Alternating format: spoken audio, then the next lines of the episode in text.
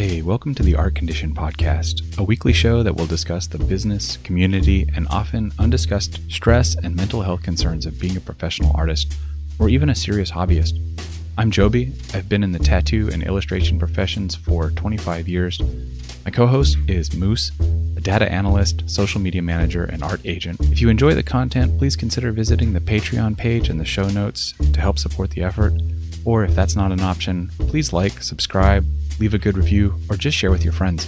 And definitely go visit the links of our guests on this episode. Thanks for listening and have a great day.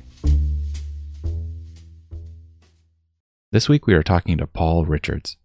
If you're any fan of the gaming industry, that name might ring a bell. From Darksiders to Halo to Fortnite and more, Paul's career spans two decades and a significant number of iconic game designs. But one of Paul's greatest achievements is the amount of educational material he has shared with the world.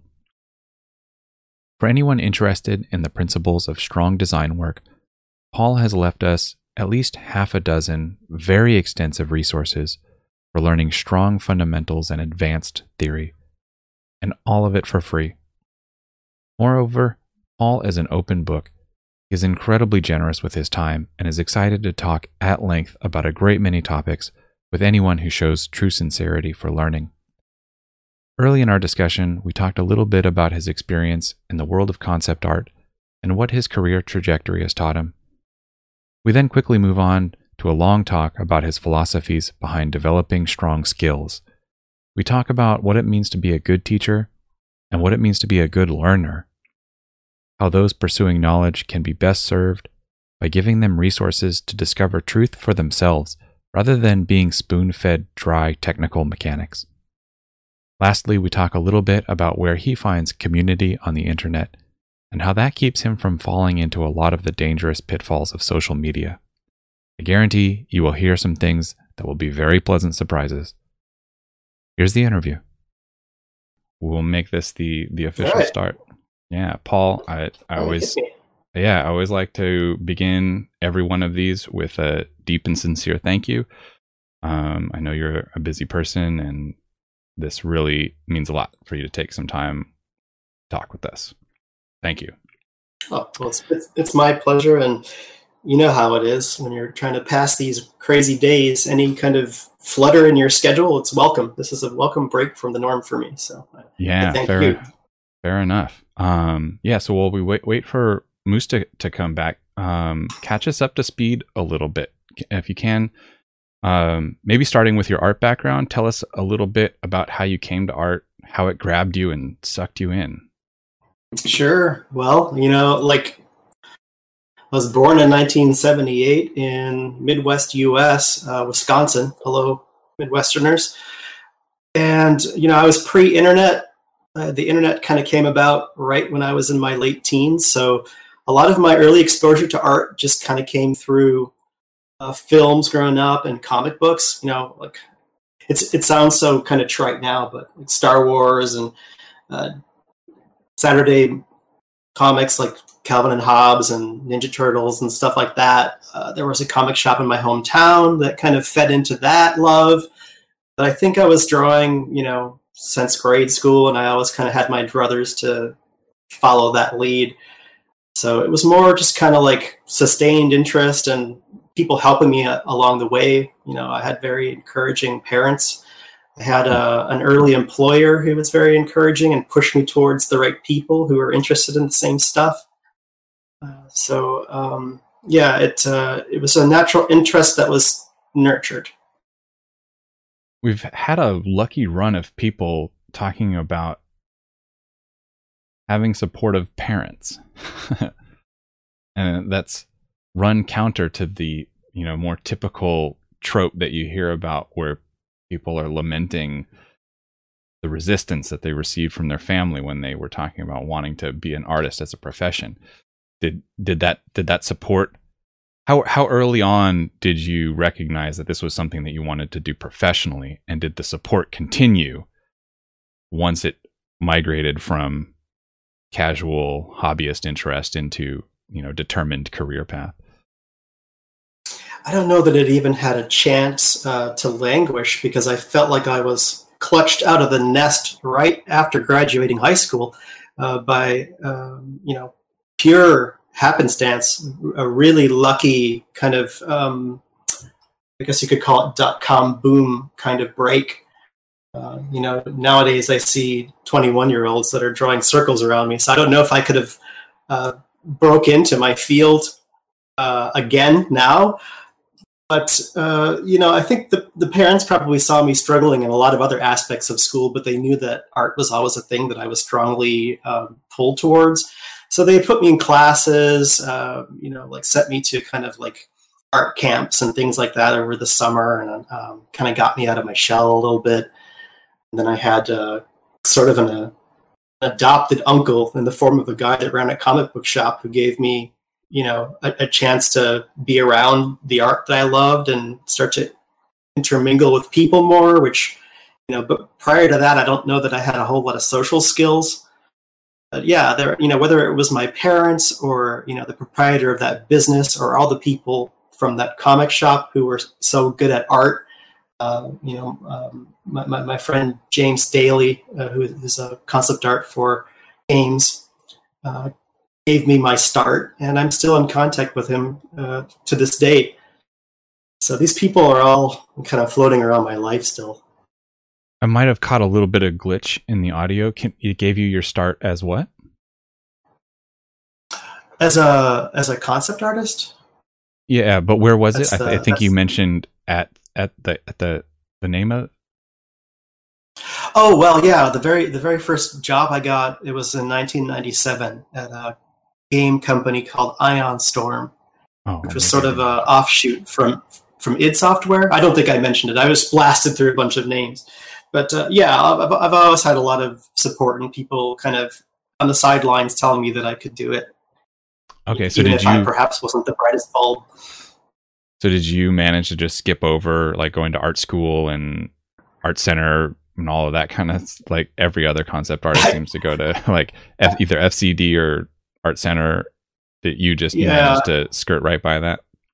It was a uh, in, in high school. What they have you do is they have you prepare an independent study, and you had to assemble slides like old school slides that you put in a projector and ship them off to like local art colleges. And I think I sent my stuff to MIAD, which was the Milwaukee Institute of Art and Design, and then MCAD, which was the Minneapolis College of Art and Design.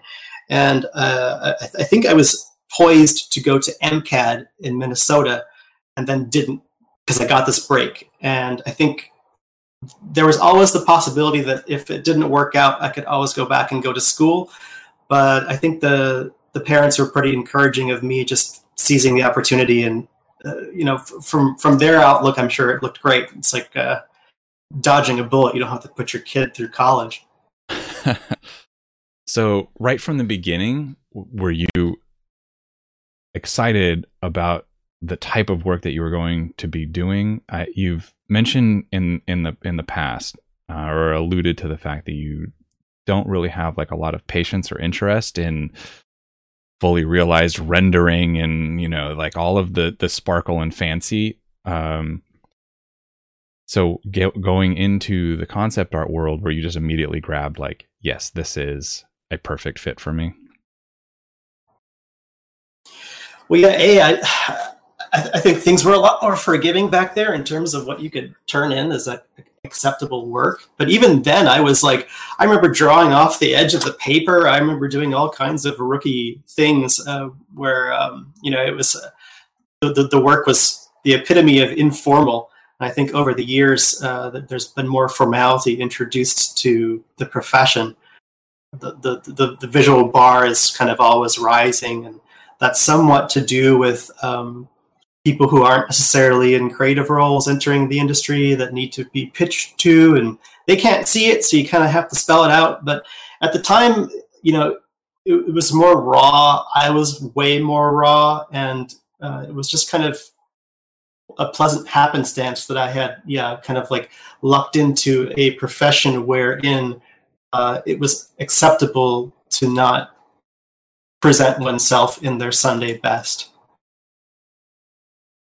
is eh, do you mean uh you, you yourself literally yourself personally or the artwork that you're creating or both?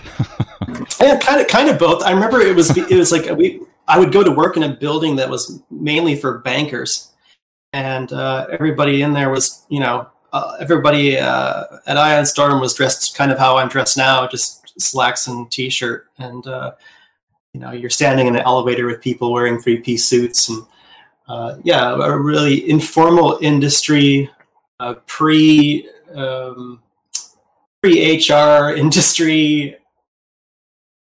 Everyone, everyone kind of flying by the seat of their pants. You had, you know, raw, unproven people that you know weren't weren't college educated and were just kind of there on on hearsay because they they got through an interview okay. They got you know with their portfolio. Um, they just had the they, they were probably cheap you know. I, I, I don't think i cost too much back then and i was really you know i was a real eager beaver. I didn't know uh, a lot of what was expected so i had to kind of learn as i went following the example of people who were older and more experienced of which there were many you know like i say like i'm self-taught but i've don't think any artist is really self-taught. You, you, you, you look at what your peers are up to, and you're comparing yourself always. So, yes. um, personally, when I took my first job, I didn't negotiate the uh, salary at all. In fact, I accepted the job before they even mentioned the word salary. So, um, was that uh, a similar experience for you, or did you? Uh, what was the way back then concept art, right? It was, uh, you know, I, it was all abstract to me, right? Because I'm not really a I'm not really a number guy. like I, I, I hate thinking about finances, and as an 18 year old kid who'd never left the nest, 25k a year sounded like a whole lot of money to me. And you know, as a as a single little kid, I, you know, I moved into like a, a two bedroom in uh, in Dallas somewhere, and got by just fine. You know, had a little car, tootled around uh, just saved the money. I wasn't really thinking too much about the future. Yeah, certainly at the time didn't think to negotiate. I was just pleased as punch that I had the opportunity, and uh, you know that would change later on. Of course, you, you get wise. People start talking more about that kind of thing, and you uh, through either getting laid off or quitting a job and going to the next one. That's how you kind of incrementally uh, raise your, your your your money line but uh, yeah, it was it was more. I had a super low overhead, and I just wanted the work. It was almost like a paid mentorship at that point because you were so young, and at least you weren't paying for school, but you were almost learning on the job. Yeah, very much so. So that means you've been in this career for uh, my math is not going to happen 25 years 30 20 years yeah i, I had yeah, I had it placed at around 22 or 23. I've only been at my current job four years, so it's I, I consider that just a kind of little little slice out of a, a much larger pie. Although you know, I, the game didn't really start to deepen until later. Those those first few years, sometimes I don't even like to count that because I, I look back on some of it and it's just uh, I really didn't know what I was doing at all. And I think that that awareness um, or that lack of awareness actually helped me you know, you guys probably talk about Dunning Kruger, and you know, uh, it's easier to just plow ahead if you if you don't know exactly what's expected of you. We may have talked about things similar, but for anybody, maybe this is their first episode listening. Can you hit that real quick? What is the Dunning Kruger, and how do how do you see that applying to you? Oh well, yeah. Dunning Kruger is basically it's it's a curve that says when you're starting out, you have uh, very very low ability but super high confidence because you you don't know what you don't know, and then as you go, uh, you know, you meet people along the way who are better than you. You see examples of people who are like trending higher or getting promoted, and you're just like, oh man, you know, this is harder than I thought. And so, even though your performance level is rising, your experience level is rising, your confidence uh, is going down. So um, to, to go through the Dunning-Kruger curve is to, at some point, uh, kind of level out where you still know what you don't know, and you're not you're not too cocky because you you you you realize where you sit in like the grand hierarchy now. But it's advantageous, you know. It's why a lot of bands like their their their first albums sound so good and so raw because they're just starting out. They don't know all the rules of the industry. They're pure. They don't know what they what you know what's within their grasp and what's not, uh, and that gives the work um, more of a fearlessness. I think. I've heard that said about Cake, uh, the band Cake specifically, where the more they learned about music theory, the worse their music got. yeah, or you know, they start off with a sound that's kind of like, yeah, it's like later their their ears get more sophisticated and they learn more theory, but their signature sound was something that they choose to depart from and suddenly they're doing stuff that's way off in left field and it's not what you signed up for it's what they want for themselves as artists, but it's not what their audience initially liked them for. Hmm. I'm not going to move back onto concept art at some point. we'll get there. Don't worry. Don't worry. Um, I, because I'm I'm tempted to like dig into the 20 years of your experience. Uh, I'm not going to. Um, but one of the the things that's particularly interesting is for an artist is um or would be interesting for an artist to hear is the number of people in a job like concept art, the number of people that will bring their opinions to bear on the thing that you're creating. Um, you know, this is a interesting position for an artist to be in when we think about my creation. And then in a situation like concept art, it's very much a, a, group effort um like what is what are your feelings on that on being in that position and speaking to people that might be coming into this a little bit less experienced what are some things to kind of anticipate and expect as far as that goes? Oh man. Yeah i guess you could call it the, the collaborative arts like um, just going into it with that knowledge of all right once I punch in, uh, it's no longer about me. Uh, it's it's up to me to bring my my verve and my enthusiasm and my ideas. However, I'm you know I'm meant to be malleable to listen. Um, uh, ultimately, I feel like um, a lot of people just want to they want to be heard. They want to want to make sure that their direction is being kind of like embraced and followed, but they uh, will also appreciate you trying to kind of not push back, but try to help them along. It's like, oh, okay, cool. That that sounds like a good idea. You know, what if we what if we gave it this to kind of enhance that even further? Uh, they want you to kind of um, be able to kind of keep the dialogue uh, rolling along. Um, certainly, certainly there can be a lot of waste. Uh, I, I, think in any commercial enterprise, uh, you know, in our capitalistic society, there's going to be a lot of uh, of waste. People are always wanting something new. Uh, so to to get at that and, and, and, trying to define what it is and what people might go for, you, have to kind of thrash through a lot of iterations, and that can sometimes seem uh, seem wasteful. You can sometimes feel as though you've you've hit upon something really special, but then uh, it's just, just kind of not what the rest of the collective deems cool. So you have to kind of eat that and move on. happens quite a lot. I, I, can't say that you reach a point where you're ever fully at peace with it. Um, and I think I would be disturbed if the part of me that found that unsettling uh, went away completely because it would be a sign that I had, you know, no longer had any faith in my own ideas and I, and I was just a mercenary, you know, like, um, so in a way, the, the collaborative arts kind of, they'll remind you of what you value uh, by, by not taking a certain path that you wanted to do. It serves the twofold function of educating you as to other options, but then also kind of in the back of your head, you're like, yeah, this is really what I'm all about. I'll have to remember that. Yeah, we had um, Stumpy on Stumpy Fongo on the show a few weeks ago, and he felt like he was a uh, hired wrist because he was always told to do a certain thing, and he always had to do that certain thing. He was never given much freedom in what he was able to do. So now that he's totally gone from the uh, the arena on it on his own, he knows exactly what he wants to do because now that's all he has to do. It's a, it's a it's a fortunate position, particularly if you're the sort of person that it's really easy for you to r- arrive at something definitive. Personally, for me, it's never doing things that are definitive. I think Joby mentioned it earlier. My my reticence to create images that have, you know, uh, you know, 4K resolution.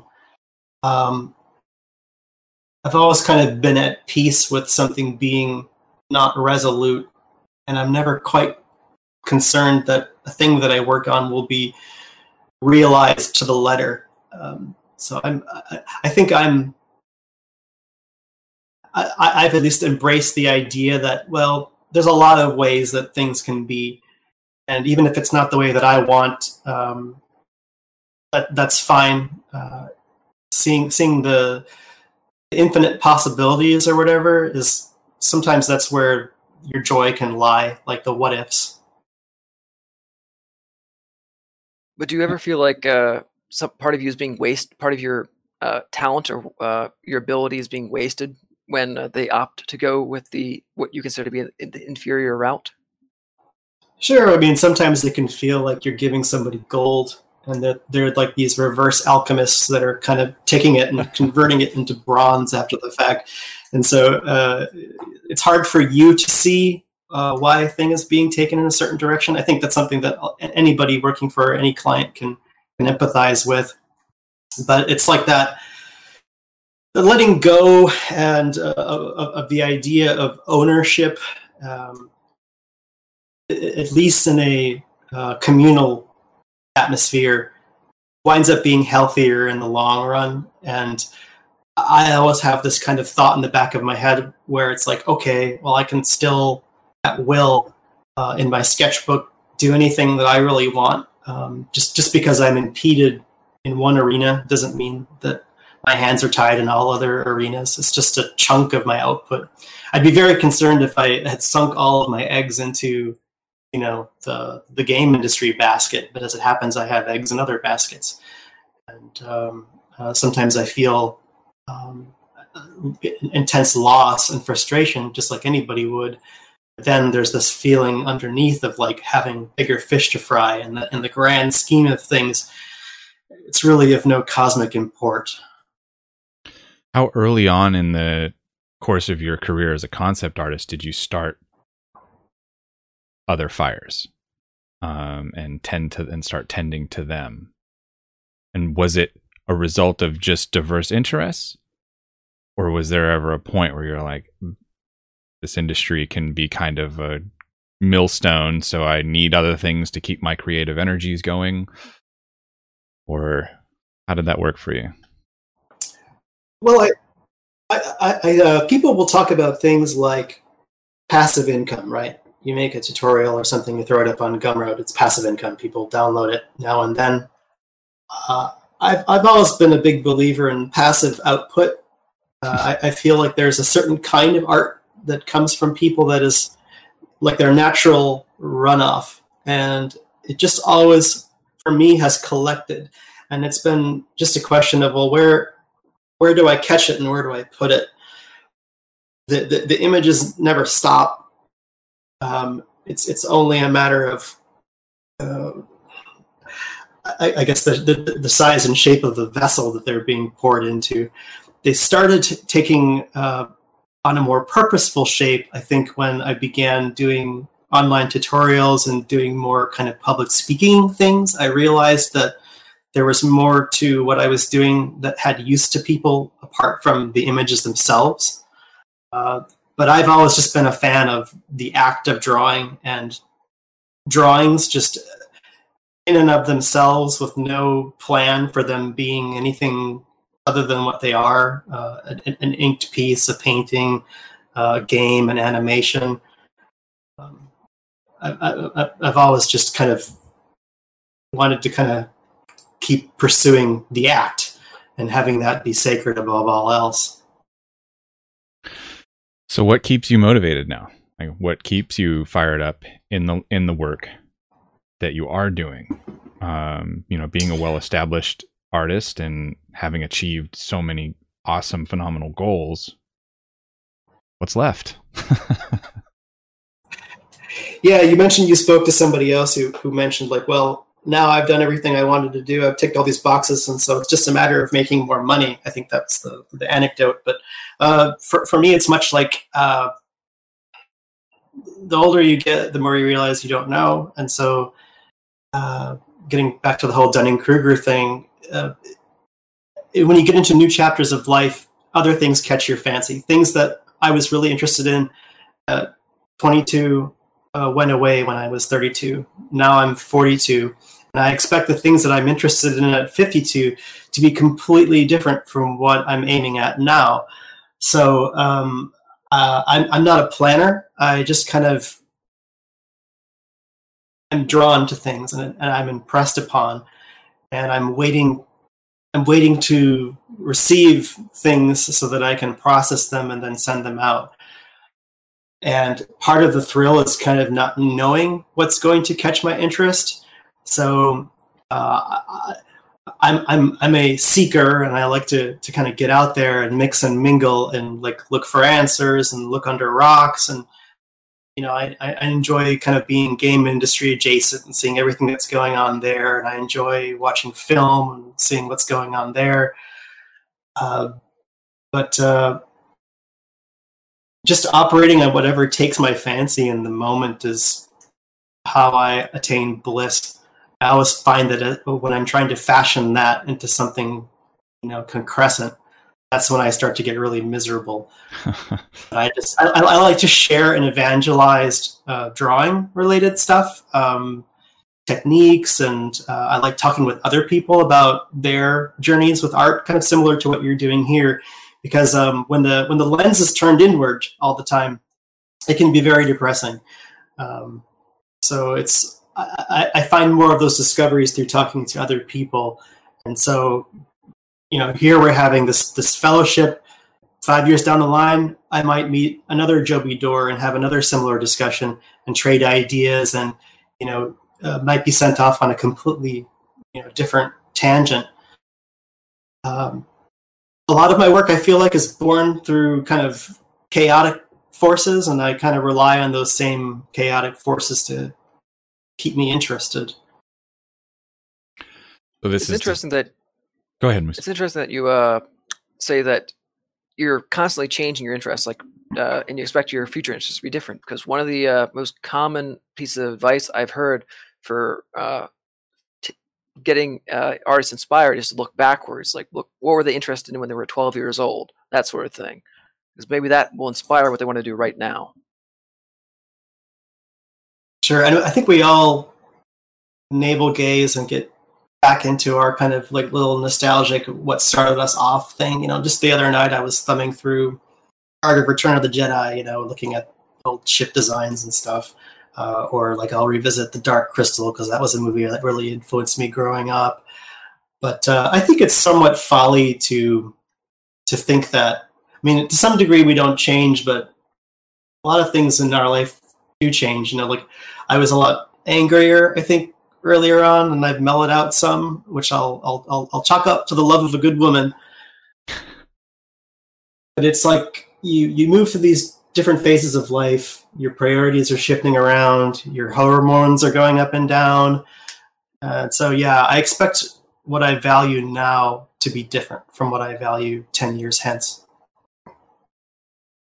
Some things will stay. Some things are are evergreen almost, but then some of the things you think would be evergreen do wind up waning after a time. You know, the world moves on, or you move on, uh, and you and you you you mourn the loss of those things because they brought you so much pleasure, but uh, other things kind of seep in to fill the gaps.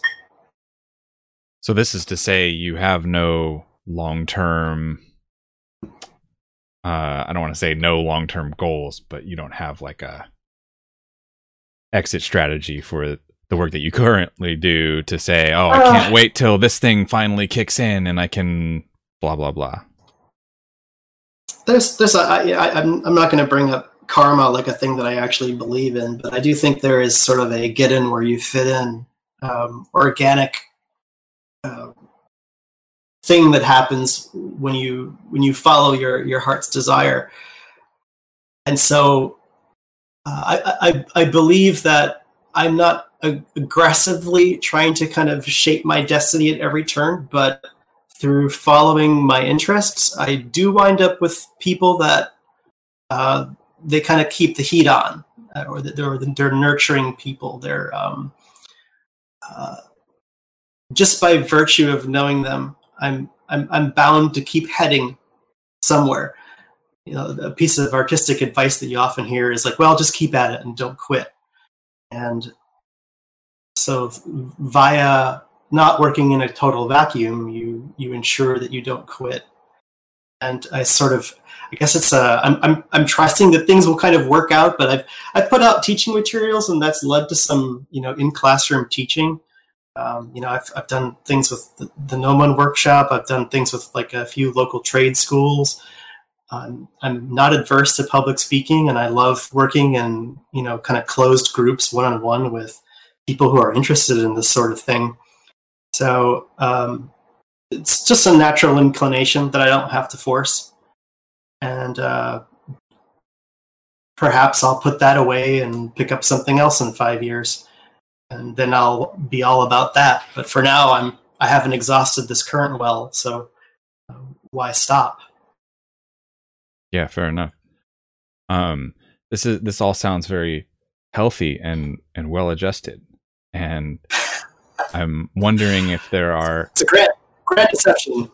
there are demons in the closet, and not and not to drag them out into the light of day, but I think that it's always good to you know give a, a sort of like a balanced view of things. What are the what for you? What has been some of the more negative repercussions of your career path, I guess, most specifically, and what have you done to sort of negotiate that? Well, you can be delusional, and I don't. I think that that helps in a lot of ways. Like uh, you drink a cup of coffee, you feel like you're on top of the world. You feel like all your ideas mean something really, really intense, and um, you can you can kind of do a lot of work just on the fumes of self delusion when people speak of art blocks, they it's that's usually what, when that delusion has gone away and you you can't um, you can't convince yourself that what you're about to do is worthwhile, so you don't do it. So like uh, if if you're around the wrong people, um, it's it's really easy to get snapped out of that. Okay, uh, I'll, I'll, I'll pursue this line of thought or whatever. It's just it snaps you out of it and you're gone.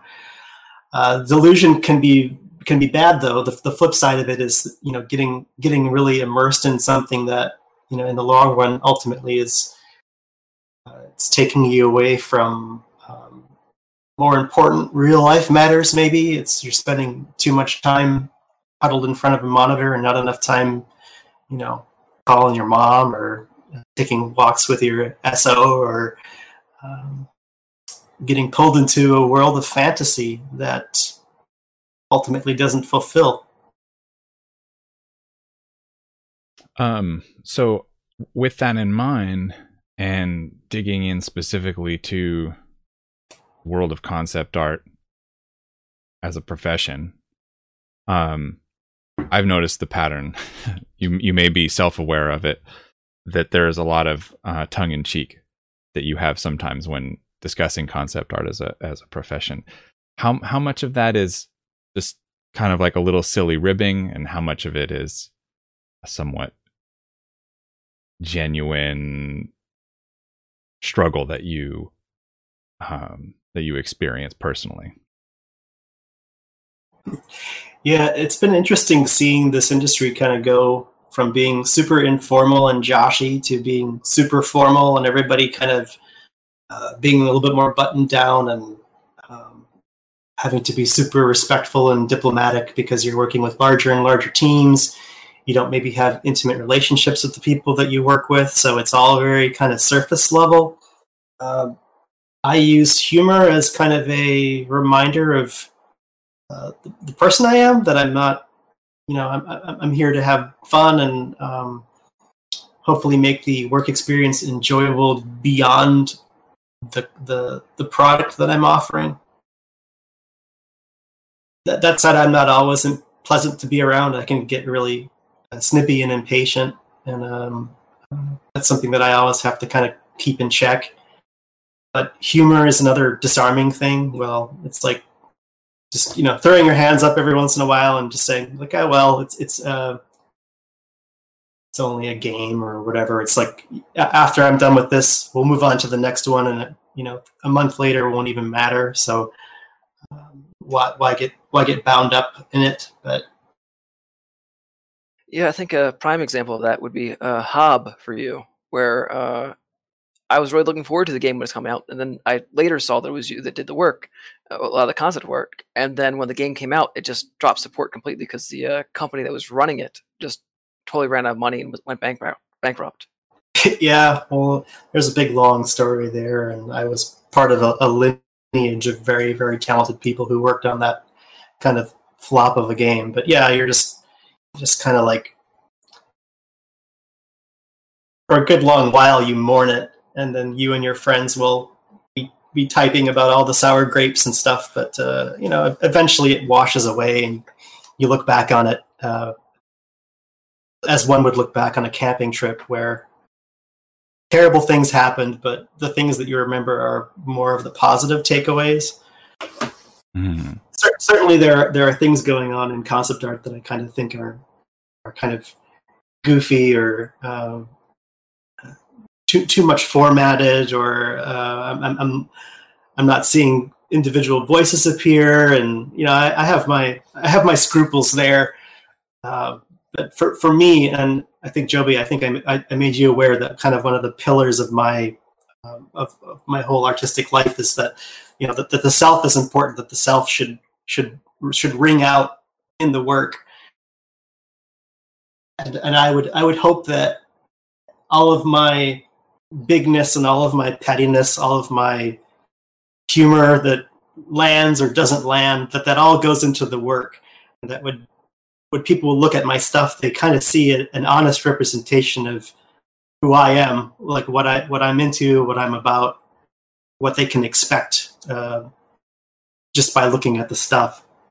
I, w- I want I want to and you could argue that that's kind of unhealthy because people talk about divorcing their their artistic output from who they are as a person, the career, and, and the man. But um, I don't know. I, I I, I like that I am my work and that my work is kind of me. It doesn't serve me in other areas because I can take it really personally when something doesn't go my way. Um, but, yeah. Uh,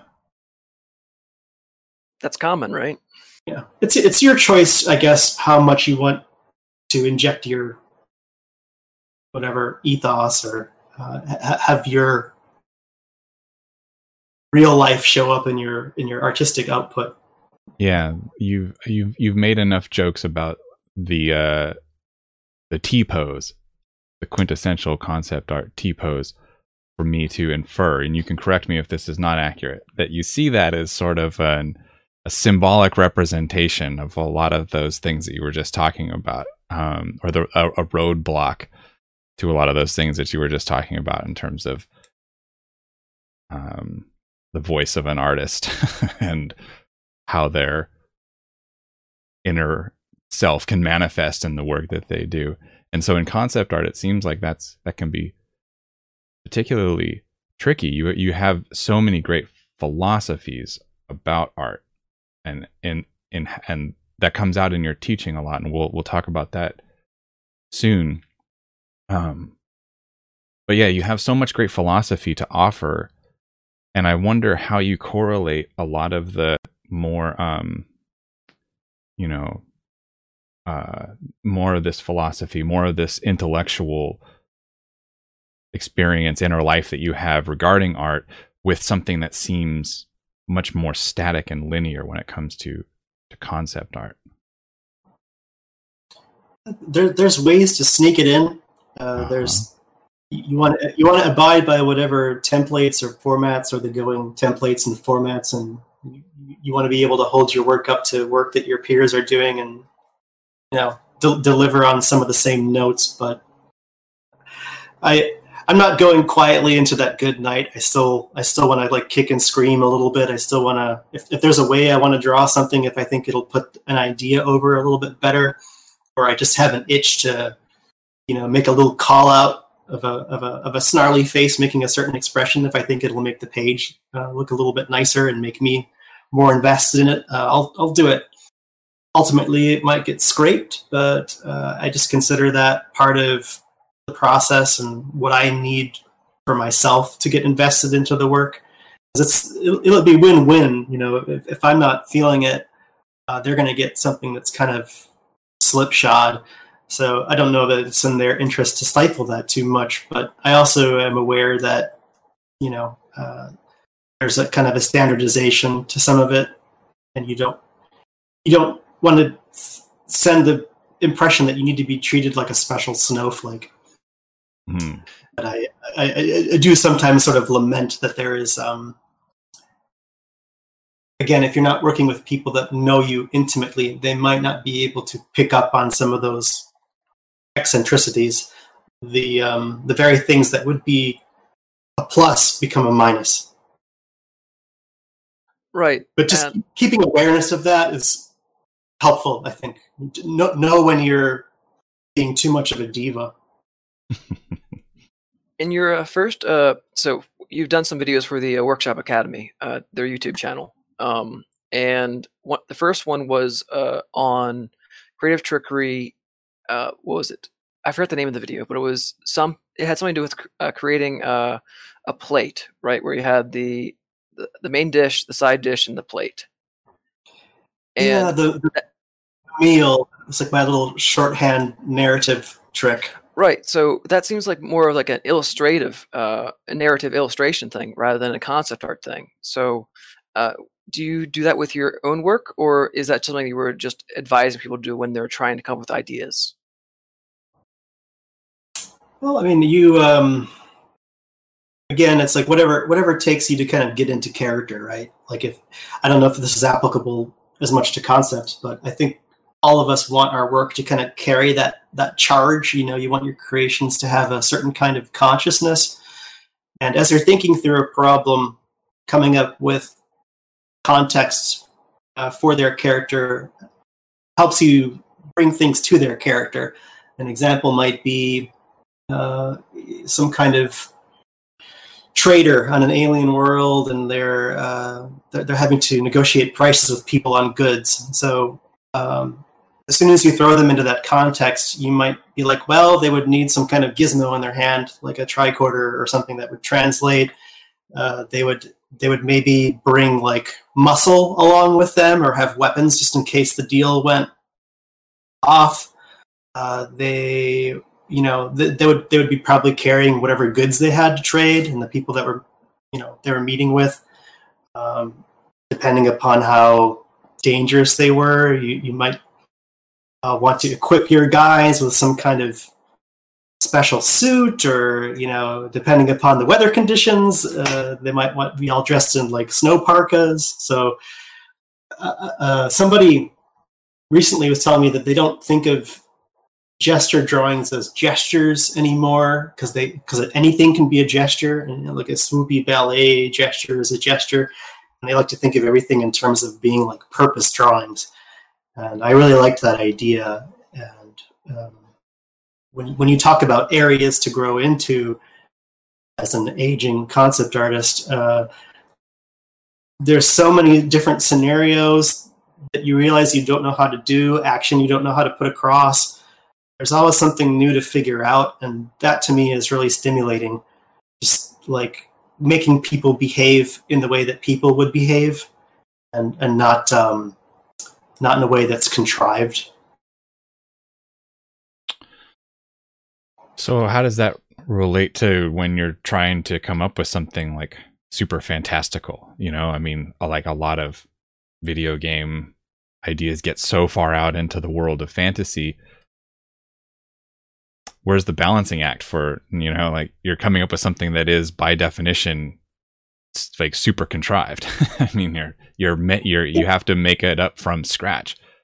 So can how do you begin contextualizing that in something into something sort of like believable that has a place? Well, it, w- it would be like in um, s- subtle, authentic body language. Like right now, I'm doing this thing with my face where my, my hand's coming in front of my mouth, and it's kind of a contemplative, thinky pose. It's a or you could also say that since we're in an interview situation, I maybe feel a little bit guarded, so I'm, I'm putting things up in front of my mouth almost as if to kind of catch the words as they come out because they're the wrong words. Uh, so being being like re- responding to situations of the gravity of the situation even like physical forces like gravity or like fatigue or like how do you how do you stand when you're in a negotiation? You know are you haggling? Are you just standing there like bolt upright or are you hunched over you know like with your with your jacket spread open and all your goods in the jacket? Um, there's so many ways to put that across in a really specific uh, non-general way. And my struggle is in usually going from a very very general idea that almost anybody could have come up with to something a little bit more thought out where I'm actually kind of um, getting into it myself and I can I know if it looks false or not. It might it might be a fantastic outlandish situation, but at least kind of like, oh, that's a posture that you would be in if you were springing up, getting ready for an attack. You know, your body's like bunching up. These are the concerns of animators mostly. Um, but like, I don't know. I think there's there's a lot to be gained for a concept artist, particularly a character concept artist, to study uh, Konstantin Stanislavski and method acting and all those mindsets to, to know uh, what a character's like super objective is. It, it, can only result in a stronger, more personal, more specific design. I recall hearing that um, you were uh, generally against. I don't want to put words in your mouth, but just generally against using reference. Uh, but is this something that you would ever uh, like take a picture of yourself putting in that pose and see like how does this how do i actually look in this pose is this going to be a funny pose am i breaking my arm doing this pose or is it all just irrelevant as long as you can get the uh, emotion that you're looking for yeah i mean like I, like to, to quote stanislavski or, or paraphrase him, I think even he said something along the lines and be very careful with your use of a mirror, which is like you know when you're when you're looking at uh, a scrap photography that you did that your girlfriend took of you holding up a staff for your magic the gathering the gathering illustration or whatever, and you're going strictly off of that. Um, you're just getting the the physical data that you took. What you might not be getting is kind of sense memory of like, oh, when I was standing with the staff, I had all my weight on my left foot or my left leg, and I, I could feel a lot of weight coming from this shoulder and it was pulling me down, and the staff was kind of heavy. Um, so there's a lot that you can get, uh, like, like like reference that just comes from your kinesthetic awareness, uh, where you should really technically not actually have to resort to taking the actual uh, photograph. I'd like to recant on my deathbed and say that I came around to um, accepting reference in all situations. Um, but uh, for the most part, I see reference, at least the way most people use it, as kind of like sheet music. And uh, since I'm such a process driven, performance driven artist, I have a lot of admiration for a musician that just sits down with an instrument and can just start to play. So, as much as I can, I want my work to be fed by personal experience and study, but I want to I want to have that all in me. I want to have all the melodies in me so that when the time comes, I can just sing the song. I can just play the instrument. Uh, so it seems like uh, a lot of the advice we get as far as like hammering on the idea of using reference, using maquettes. Those are more people who want to do like fully rendered scenes where they uh, paint out every detail and they have it put onto like a Magic the Gathering card or something. Um, and your uh, passion is more of the drawing where you don't have to fill in every little detail, uh, shade every uh, bit that looks exactly the right color, the right shade, the right value. Um, is it just a matter of what you're going for, of how much reference you advise somebody to use, or is it just uh, always go with emotion rather than the letter of the law? Always going after, after uh, try, trying to riff on your own rather than uh, going off sheet music. Yeah, I mean, this could just be a me thing. I hate to kind of, I, am not going to throw it out as like advice to any artist as to how they should work. You, know, you, you all have your your uh, your methods and your level of comfort with the material, but I guess it has to do with how comfortable you are having lots of points of comparison. I know personally when I have lots of points of comparison, whether that's you know a Pinterest board or work that my friends have done, you know materials that I've gathered or whatever, and I'm my eye is darting back from the work to the to the stuff, com- constantly comparing. That doesn't help me. Um, it, it actually makes me feel worse because I'm not hitting all those targets the the task becomes almost impossible to enjoy. And so I, I, I guess since this is an art form where the end user only sees the end product, employing whatever method you need to attain the desired result is all fair play. But as an experience, as the dude making it, I feel like there's an insincerity, like I've just used some kind of steroid, and I I knew that I wasn't strong. I needed all these extra crutches to bring to the world something that is not really born of me. It is born of this course of other things, uh, and I just um, I would rather just study something in isolation, or, or get a really good impression of it try to synthesize it, and then maybe a day later, taking from what I learned, try to filter it so that it's at least a little bit more of my hand and less me trying to transcribe the reference. If that makes sense. It does. I feel the need to linger on this a bit longer and try and find some common ground because yeah, we, is, we can go over the hour. I don't care. Okay, because this is an area that I find myself contending with a lot with newer artists or less experienced artists.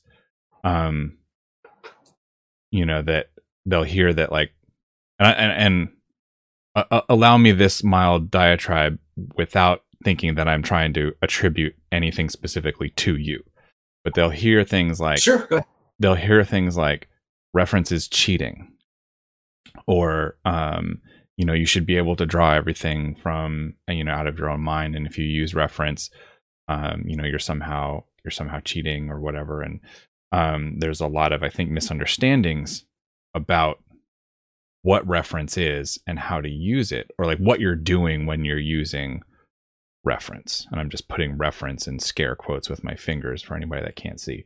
Um, can you would you find some resonance with that? You know that like there are there there are places and times for it even in what you just said you know where if it is more even a, a matter of doing studies to familiarize yourself with the whatever concept or subject matter it is that you're that you're going to be trying to attempting. Well there's there's i feel like i can tell now when i'm looking at something where it's like okay, this was, you pulled this from that, you pulled that from this. The work has this disjointed patchwork quality. And that's really what I'm trying to avoid. There are people that are able to integrate the reference in such a way uh, that it's seamless. They're, they're getting just the right information. The information is serving, you know, their goals. Either they, did look at a preliminary sans reference, and then the reference comes in later to kind of supplement and fill in the gaps. Um, but uh, you can tell generally when people aren't having fun when they're when they're going into subject matter that is outside their whatever um, their short list of things that they like. They're unable to imbue it and charge it with the same um, level of fun and like zippiness. And I just sort of see the image slow down. It definitely happens with me. So Yeah, I don't. I don't know if I'll ever draw like a fire truck in my whole life. I hope I don't have to. If I if I did, I would definitely need the reference. There you go. I, I, would, I, would, I would hope I'd never find myself in a position, and and I and I will engineer my life around never having to solve fire engine based problems. Uh, there are plenty of people in the world who who love vehicles and drawing a fire engine would be their their their favorite thing. I just know that it's it's not inside me to do justice. Even if I had it right in front of me, even if I spent a week drawing nothing but fire engines, I couldn't bring myself to love the fire engine. So perhaps the perhaps that's the challenge. Is like how in your synthesis of something that you don't love can you come to love it? Maybe that's the challenge. You know, as as we get old and gray, how do we expand our artistic palette and what is the what is the through line to all things that we can like once we find that we can draw anything with the same level of enjoyment. I haven't found it so far. Like i i know that a lot of things can be it can be reduced to energy and gesture and you can sort of tap into some kind of omni matter where anything can be anything. There's there, there's some stuff that is just so specific and, and bound to experiences that you either don't know or would never want to have that it would be impossible to do them a scrap of justice. Yeah, so there's a couple of things in there that you said that I think bring us to the common ground. You can correct me if I'm wrong. Um, you mentioned that there's times where you can tell when people have not been enjoying their process because it's painfully obvious what reference they were using and what they were using it for. And then there's times where there's there, where you're looking at a piece of art where the artist has synthesized that in some kind of uh, meaningful way that gives rise to something that is greater than the sum of its parts. So that sounds like a function more of the artist themselves than the use of reference.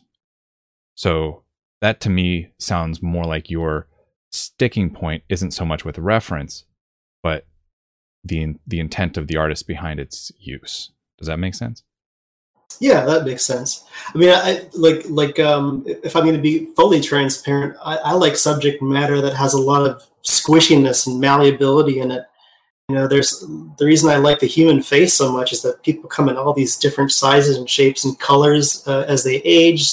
Things change around and morph so there's never like a definitive way. I think that's really what I'm trying to skirt is definitive. There's a there's a way a certain you know uh, current fire truck looks versus a fire truck in the 1940s, and if you don't draw it exactly like that, you fucked it up. So I'm I'm I'm looking for subject matter that's like forgiving. Like like an ocelot is pretty hard to draw. An ocelot is a specific kind of cat with specific markings. Um, far easier to draw something that's like cat-like, that has the qualities of a cat, the slinkiness of a cat, has whiskers, has big eyes, um, uh, is, is a quadruped, has a tail. Uh, more often, when I'm looking at reference, I'm trying to isolate the phenomena, and I hope I can remember some of the phenomena versus the exact configuration of things as they are because my brain can't pull that out of my head ever. Have a have a have a perfectly wretched memory, even for things that I really like sometimes. Yeah, um, Liad in the chat anticipated one of my next questions though to uh, hit you with here, and I know it's yeah. a little I know it's a little bit unfair to like fire the nuclear weapon of Norman Rockwell but do you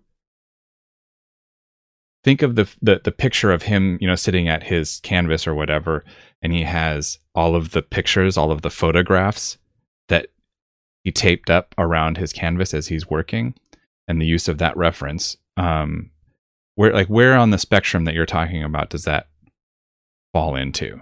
Do you think that there were times when his work was suffering as a result of that? Well, well, if we're gonna if we're gonna bring out the big guns, uh, we can regress. Uh, J- we, we can regress to J.C. Leyendecker, who was basically Rockwell's understudy at a certain point. And um, all those classic American illustrators did employ the, the, the, use of models. One of my favorite pinup artists, Gil Elvgren, um, employed the use of models, and there's plenty of books that will show you exactly the positions that these women were in and what he used and what he didn't use. Where, where I feel that that for the time was was, was more accepted uh, because it's like you didn't have as many options. You, you, you, had to assemble your own scrap photography. You had to hire the models yourself. You generally blocked out what you were trying to do with your advertisement first ahead of time and then had the models. You basically art directed that shoot. Um, so at the point that all those photos were taken, Norman Rockwell, J.C. Leyendecker, Gil Elvgren, they knew exactly what they wanted, or more or less. What they what they were after beyond that point was the authenticity. How does the how does the suit compress? How does the dress trail? You know, what how does the hair splash over the shoulder? Uh, the little things that are really hard to make up when you're trying to do realistic illustration for advertisement. Um, I don't think at the time people would have accepted stuff that was more slipshod, uh, that had paid less attention. There was we, we have liberties now. We, we don't need to be quite so literal. Um, and I know plenty of people that use the scrap photography method. Um, people that work for Wizards of the Coast or other places uh, if it works for you, it works for you. If you're able to get something lively out of it, but I would uh, I would hope that you're putting in the legwork that those guys put in before you resort to taking the photo. That you okay. Yeah, try to try to get it done as much to your liking as possible. Yeah, I like I like that. That they feel like that's a, a good place to put a pin in the reference conversation. That pointing out that it wasn't just a matter of busting out the photos and taping them to the wall that made a Rockwell painting. Like there was a significant amount of preparation that went into that. And you need all of that in order to make that reference, that type of reference work for you in a similar way. That being said, yeah, for sure.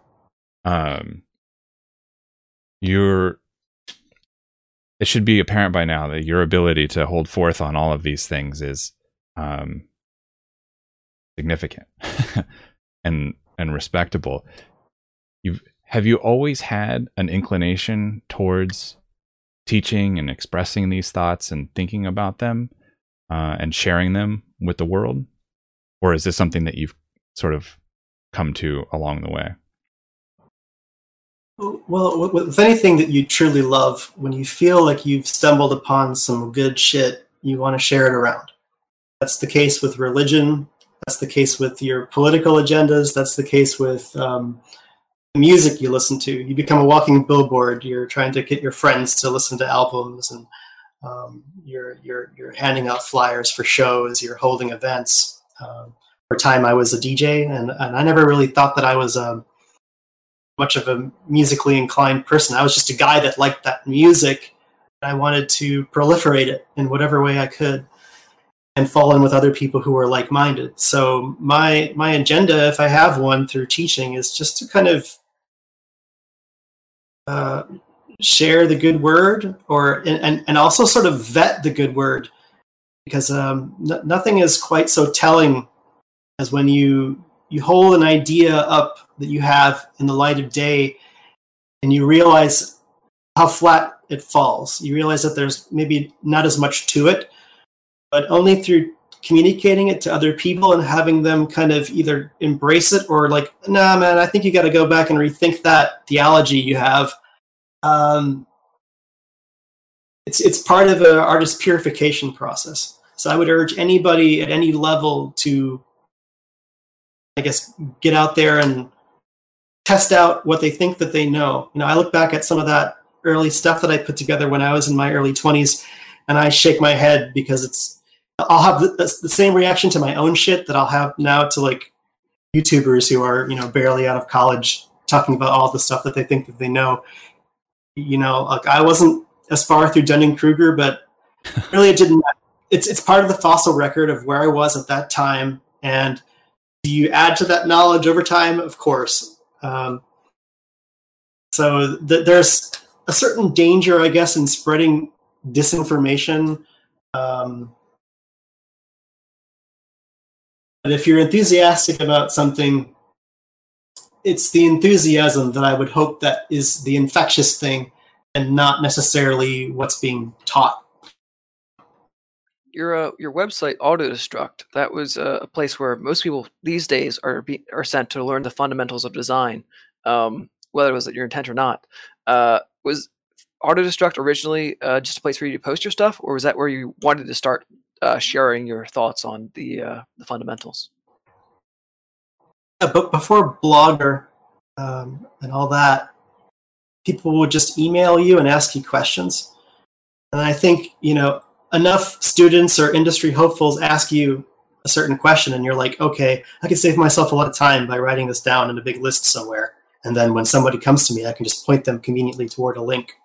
So I think that's kind of where that grew out of. Um, it wasn't that I was was annoyed, but then it was it was more like, okay, well, uh, it it started a a habit, I guess, of journaling because prior to that, I don't think I had I hadn't taken my art development that seriously. It was just kind of coming along as it was, and I I, you know I hadn't developed what could be called a, a, a critical or analytical mind.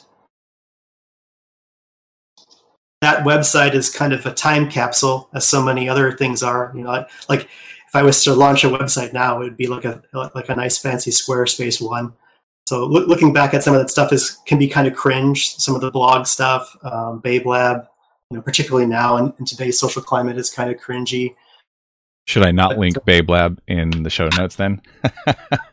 you can link it again. It's it's like you know, not all of it I can uphold, but it's like it's there. I I did it. I, that was what I was feeling at the time, and so in that moment of time, it was real to me. Just like certain album was like real to me and I was really like feeling it. Um, and in a way, it's precious because uh, enthusiasm can occasionally elude you, particularly, you know, the, the 2020, 2021 period that we're in.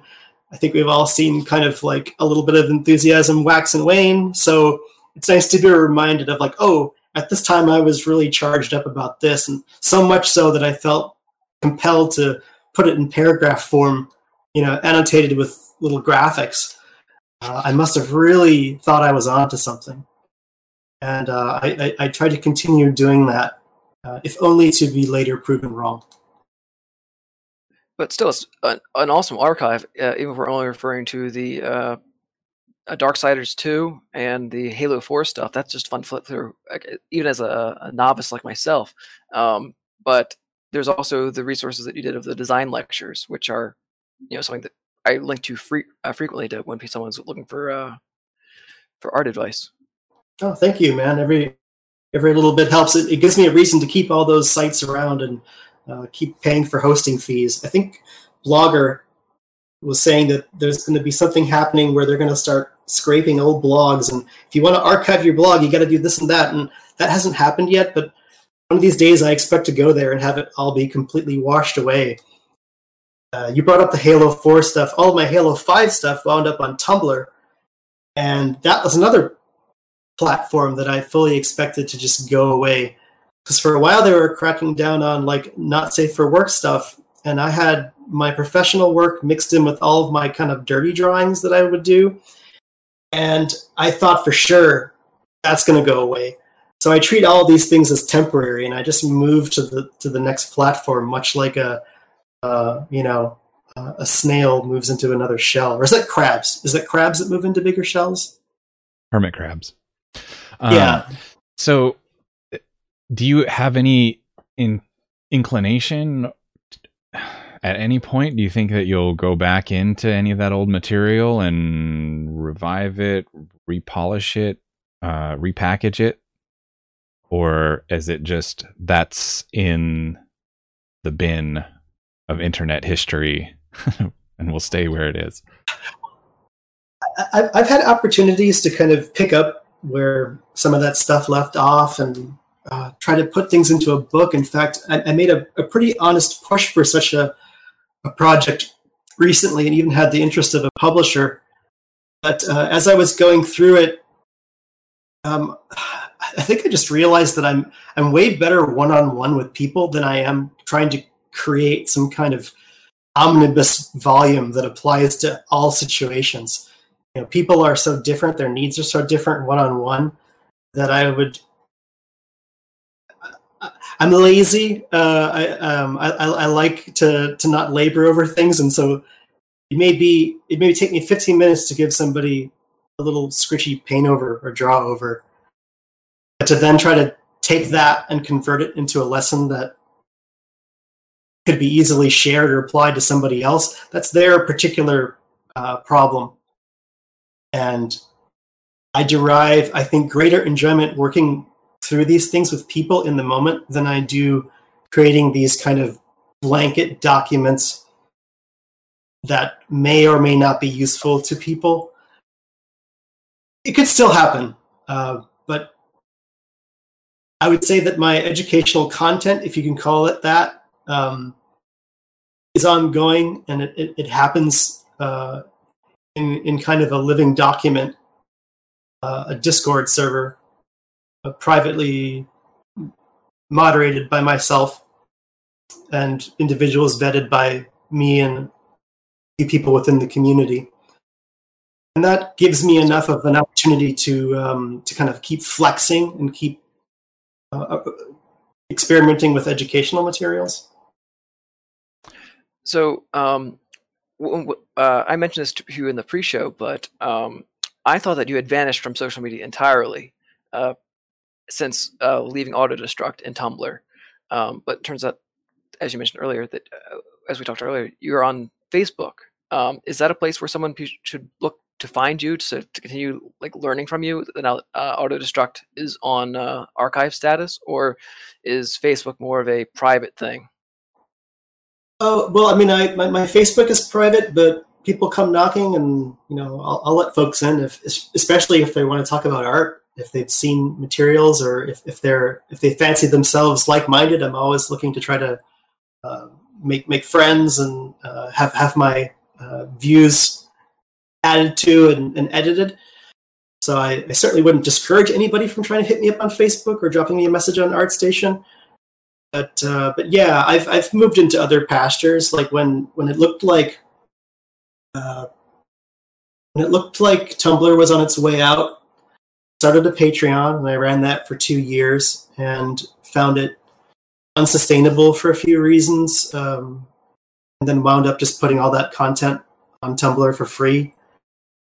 Uh, and then when it seemed like Tumblr was going to start doing more censorship stuff, I switched to Twitter where I operate under the alias Paula Rockhard, which is a play on my name. That's where I started partitioning all the adult stuff. I don't really talk about it much because there's not a lot of interest in the other circles I run in. But that was the platform that allowed me to connect with other artists that do that kind of stuff and launch um, a invite only Discord called Lude School, which is sitting at about 300 members. And we've been running it since 2018 and it's just been kind of a nice way to kind of openly discuss that kind of work with people that are doing it. Mostly people that are kind of like living off of commissions. Some of them are going the, the patreon route. Some of them are making indie games. You know they come from all over the world. And you know apart from some risque subject matter uh, they're really like salt of the earth people and they really care about the craft a lot and have a lot um, a lot to give. And so I've really been enjoying that fellowship. Um, you know, we meet on Saturdays, and it's just been um, it's kind of like this, where it's kind of a long form discussion, mostly chatting with people about their work. That's interesting. Uh, I thought you were going to say when you had a private Discord that it was going to be like the high end of uh, talking about really obscure design concepts that nobody else had really talked about publicly or that was you know really niche to this uh, subgenre of hard uh, hard surface design or whatever. you know, it comes up. There's a lot of bleed over, you know, and the, the, people that traffic in the uh, NSFW waters. There's there's more than you'd think, and so I'm I'm really in good company. There's a lot of other people that are from other entertainment fields that are there, uh, and they they really take what they do really seriously. So those kinds of like good design is good design, no matter what you're doing. So all that stuff about composition and even stuff like hard surface, like oh, you know, the shoulder pad would work well if you kind of you know, uh, added this kind of a bevel. That stuff comes up there. People will do sci-fi stuff, and we'll have discussions about how they could make their, you know, sci-fi porn drawing look better. But it's all it's all the same stuff, um, and I feel like I'm in I'm in pretty good company when I start to look at some of the artists in the field that that dabble into this. But yeah, I uh, like I don't put it in people's face as much as I used to. Um, but uh, yeah, it, I think it, it's a crucible for for figuring out a lot of stuff about the figure, um, about all those things I mentioned earlier with like plausibility and acting. All those things enter into the equation. Yeah, I was lucky enough to catch a look at an interview that you were doing with with somebody uh, on this server, and um, the imagery that you guys are discussing, you know, as you're having this this chat, uh, is very risque, but beautiful. And it, it, there's like this sort of like interesting cognitive place that you get into where you're listening to people discuss imagery that you feel like you should be like looking over your shoulder like is my mom is my wife coming? But you guys are talking about it in this like very uh, i don't want to say dry but uh, just very like intellectual and uh, professional you know like analyzing the finer points of the composition and the design choices that we're make you know? And it's it's i think i think it's healthy is what i'm ultimately driving at is like I, I found it to be a very healthy experience have people having that conversation about imagery like that because you realize these things deserve that respect too you know and confronting that sort of like childish inclination to titter you know when there's a boob or a penis involved um, it's important to do that and realize, hey, this is this is viable. Um, I I would like to derail for a moment um, because Pro uh, had a good question. It takes us a little bit back to the um, concept or the conversation about concept art. Um, he says you have a specific style, and some of the game models aren't exactly following your style necessarily. So, question one, he has two questions. I'll just ask the first one and then we'll do the second one. Um, question one How does that work in getting hired for projects? Has having a distinct style ever posed a problem in getting hired? I guess I, I I'll, I'll never know for sure what about my work attracts people and what repels other people. Um, I, I, would like to think, kind of earlier uh, sentiment that I said that some of my greatest assets are also some of my my worst detriments. So um, there's a certain amount of risk that you incur by trying to be true to your own style or whatever. Um, when it comes to trying to look match and slot in with a company aesthetic, uh, it's it's it's troublesome. Uh, I won't lie, um, but I got to be me, you know.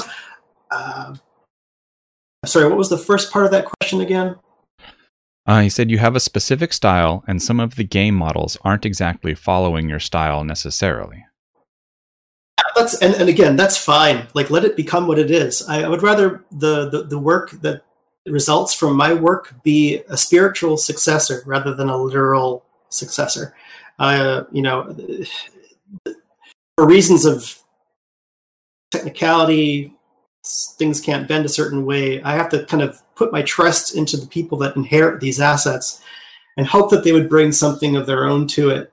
Uh, so I, I would like to think that what my work provides is a certain degree of wiggle room for other creatives. Um, at, at, worst, it's me not furnishing sufficient information, and it becomes problematic for you know maybe an outsourcer or somebody who's like maybe more of a technical artist and less somebody who's trying to kind of get their two cents in. But uh, yeah, to, to embrace the collaborative spirit of the work, um, don't don't don't be picky and let the thing live its own life. Is my kind of philosophy there. I'm going to throw in a little quick tangent before we go to question part, part two. Um, do you think that any of this has to do with like uh, your uh, your being established as a concept artist that allows you to get away with this uh, more so than like a rookie who's applying for their first job? Yeah, I really I can't tug on that thread too much. Uh, I mean, like there's there's jobs I'm just not going to get probably because of um, the way my stuff looks, uh, the, the, the the degree to which it isn't presentable. I think there's an enormous risk in not offering up your absolute best face to the world at all times. But I can think of many a designer. Um, I don't want to compare myself to some of these people, but I always feel like um, that that uh, the the early drawing establishes the large moves, and as you resolution up, as you increase the resolution, it only becomes slightly more than what it already is. So it becomes this argument of like, when does a thing become what it is? Does it become what it is early on, or does it come become what it is at the 11th hour. My argument would be that what I provide, regardless of what someone's um, preferred end VizDev aesthetic is, is the most important part, are the, the big, broad moves that matter most. And that that is what a person is, I guess, paying for. It's, it's the idea, uh, of course, reigns. So uh, and then beyond that, it's like, you know, the visual stamp of it two dimensionally and three dimensionally. That that contribution is always underneath everything that comes after, regardless of how much rendering you spackle onto it or how how detailed the the crenellations of the of the thing are. That would be my scapegoat answer to that question. the follow up to Pro's first question was where does the translation take place from your concept to the final model, and how much influence do you have on the final model? How much communication takes place between you, the art director, and the modelers? When there is that communication between concept and the modeling department, when when the work is seen as a organic back and forth, and the work is taken less as a gospel template from which to, to, to never deviate, the more I feel that that's healthy um, because everybody in the equation sees each other as teammates in an ongoing process. At least those are the most fulfilling interactions that I have. There's nothing more dissatisfying than firing a thing off into a void and never hearing back about it until it's done. Um, I mean that that happens too, but sometimes the other thing happens where it's like, oh hey, I protoed this thing, and uh, you know I was thinking that uh, I, I, played with the the eye aperture a little bit to make him look wider. It's like, oh yeah, cool. But I had a note here down here on this claw. I think it would look better if it was kind of angled up more like this. And that might not have been on my initial drawing, but like when you see it in the model, the 3D form, you get ideas. And so for for there to be ongoing collaboration and for the thing because it just puts too much pressure on me as a designer if like someone has to hold to it if it's rigid.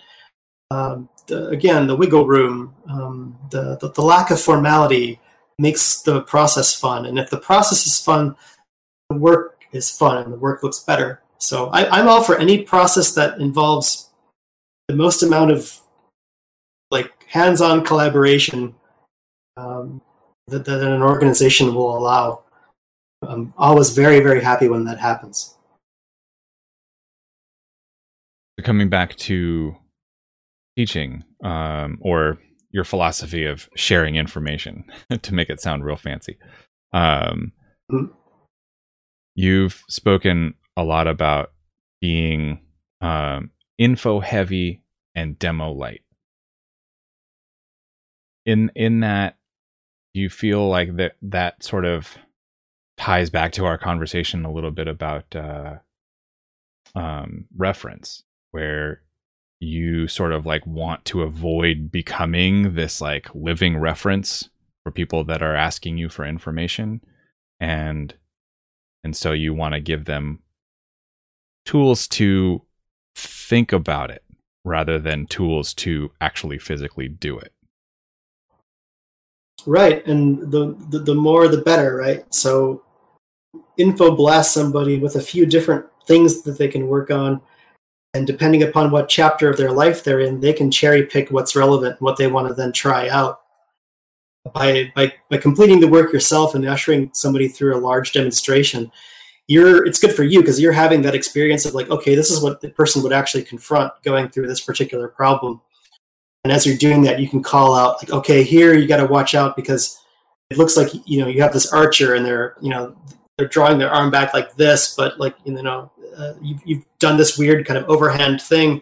And you can sort of maybe troubleshoot things on a more granular level but it's um it's never going to be the same as the same as them taking that journey themselves so uh, sometimes it's almost even better to ask them the mic and ask what they think can, be changed before you even start making uh, suggestions as to what to change. Do you find that that ever backfires? Well, let me rescind that. Do you ever get pushback from students who are like, "Hey, man, you're not doing enough demo," in so many words, or whatever, like nice version of that? Yeah, not not only that, but sometimes I'll when I do demo, I'll find myself in a position where I think I have the answer, and then I find myself struggling with some of the same things. And so I think that I have the fix for the problem, but through trying to demonstrate it, I, I find out that I'm you know full of hot air and I need to try a completely different different approach. So you know I've often found myself pulling you know work out of the Discord and petting on it a little bit, only to find five minutes later that uh, this is kind of a lateral move, or I don't know that there's any value in this person hearing this or that. Um, you know, I'm, I'm I'm willing to sit with the person for as long as possible to you know to, to troubleshoot. But often I feel like the things that are hurting the work often wind up being logic driven stuff that doesn't even necessitate a drawing. It's more like asking a person, you know, what are the odds of what you've done here unfolding? You know, you've done some really weird kind of fucky things here and there that if you were in the same position, you probably wouldn't you know your your arm wouldn't be this far out or or like it, it seems like this would cause like neck strain or whatever and so you're trying to get the person to kind of puzzle through it um, as anyone going through the motions of whatever their drawing would be. And again, do you have to demonstrate that? Do you need to get up from your chair? Maybe, you know. uh, I, I, don't, I don't, I don't, I don't know if I could be called miserly with my feedback or, or too aggressive with my feedback. Sometimes I feel like I, I run my mouth way too much with these people and try to exert, you know, my my opinions too much, and I can hear myself like a skipping record talking about the same things over and over again. And to me, that's like, okay, well, I'm learning something about me here. I seem to rely on these like five or six things, uh, which became important to me at some point. You know, how how valid are those things still? And should I keep sticking by those guns, or should I maybe open myself up to new ways of thinking? Well, do you think though that there's the student themselves might play a role in that too, though, right? Like where I mean, you might see the same five problems recurring, or maybe I shouldn't say problems. You know, like some of the same sticking points will continually present themselves as you deal with people that are less experienced than you are. So you sort of have, you know, these set methods of addressing that, right? Yeah, there's like a loose repertoire. Um, I, I, would hope for some degree of pushback because, again, if you believe in what you're doing and you have reasons for why you did it, um, you can you can then say like, well, that's that's a good note, uh, but you know, I I really feel strongly that this character would do it this way, or uh, you, you would hope that people wouldn't just sort of blindly accept anything that you said. So I am looking for that. I'm looking to be challenged. Um, and, and not obeyed because it's like who knows where the next epiphany comes from it can come from somebody that you know is half your age uh, so by, by by putting yourself in amongst people who are you know quote unquote less experienced you may you may have your mind blown uh, yeah, but some people can be stubborn. I can be stubborn. You know, you find out where stubbornness is and why stubbornness is. Well, it can also be a big ask for you know to somebody that is learning from you to set aside the maybe bit of starstruck status they might be having. You know, like, oh, this is the guy that. Who am I to argue with the guy that's doing character design for Fortnite and Darksiders and Halo? you know, like, how do you tame that beast? Which is to say, though, that I I, I think it kind of underscores the importance of your hesitancy to go too heavy on demo. And not to speak for you, but it seems like that aspect of just giving critical thinking skills going to do much more for them in the long run rather than like, well, here's my technique that you can then go and then then you risk making Paul Richards clones and you seem to want to avoid doing that. Yeah, in fact, moving moving into Twitter and kind of playing with my identity a little bit allowed me to kind of wipe the slate. And a lot of the people, when they came to me fresh, they weren't coming to me because of any of those past achievements or whatever. They just liked the cut of my jib and they just thought that I drew okay. So, um, you know, I, I, don't I don't make that completely secret. Um, everybody in the Discord that I run, the Lewd School Discord, you know, knows me by name. Uh, but not all of them really care what my background is. Some of them have completely different priority stacks. Uh, they, they know that I come from a different time, a different background. Um, you know, I have a different set of values. But um, I, I, think the the goal is never to convert these people, but just be like, all right, you did this. Uh, there were other options here, and here's a few of them. Uh, just to kind of like have consciousness expand just a little bit or because I, I would want that of myself. If i was running into a corner i would want someone like me to, to come forth and say you're having a little trouble here. You know if you you're hitting your head against the wall. If you were to move foot to the left your head would miss the wall and you would just keep going. Um, so i'm trying to kind of enact the kind of act of kindness that i would want visited upon me and lo and behold it has been visited upon me um, um, a thousandfold through people uh, within that Discord. And if any of them are watching now, I would just say thank you for you know what you bring.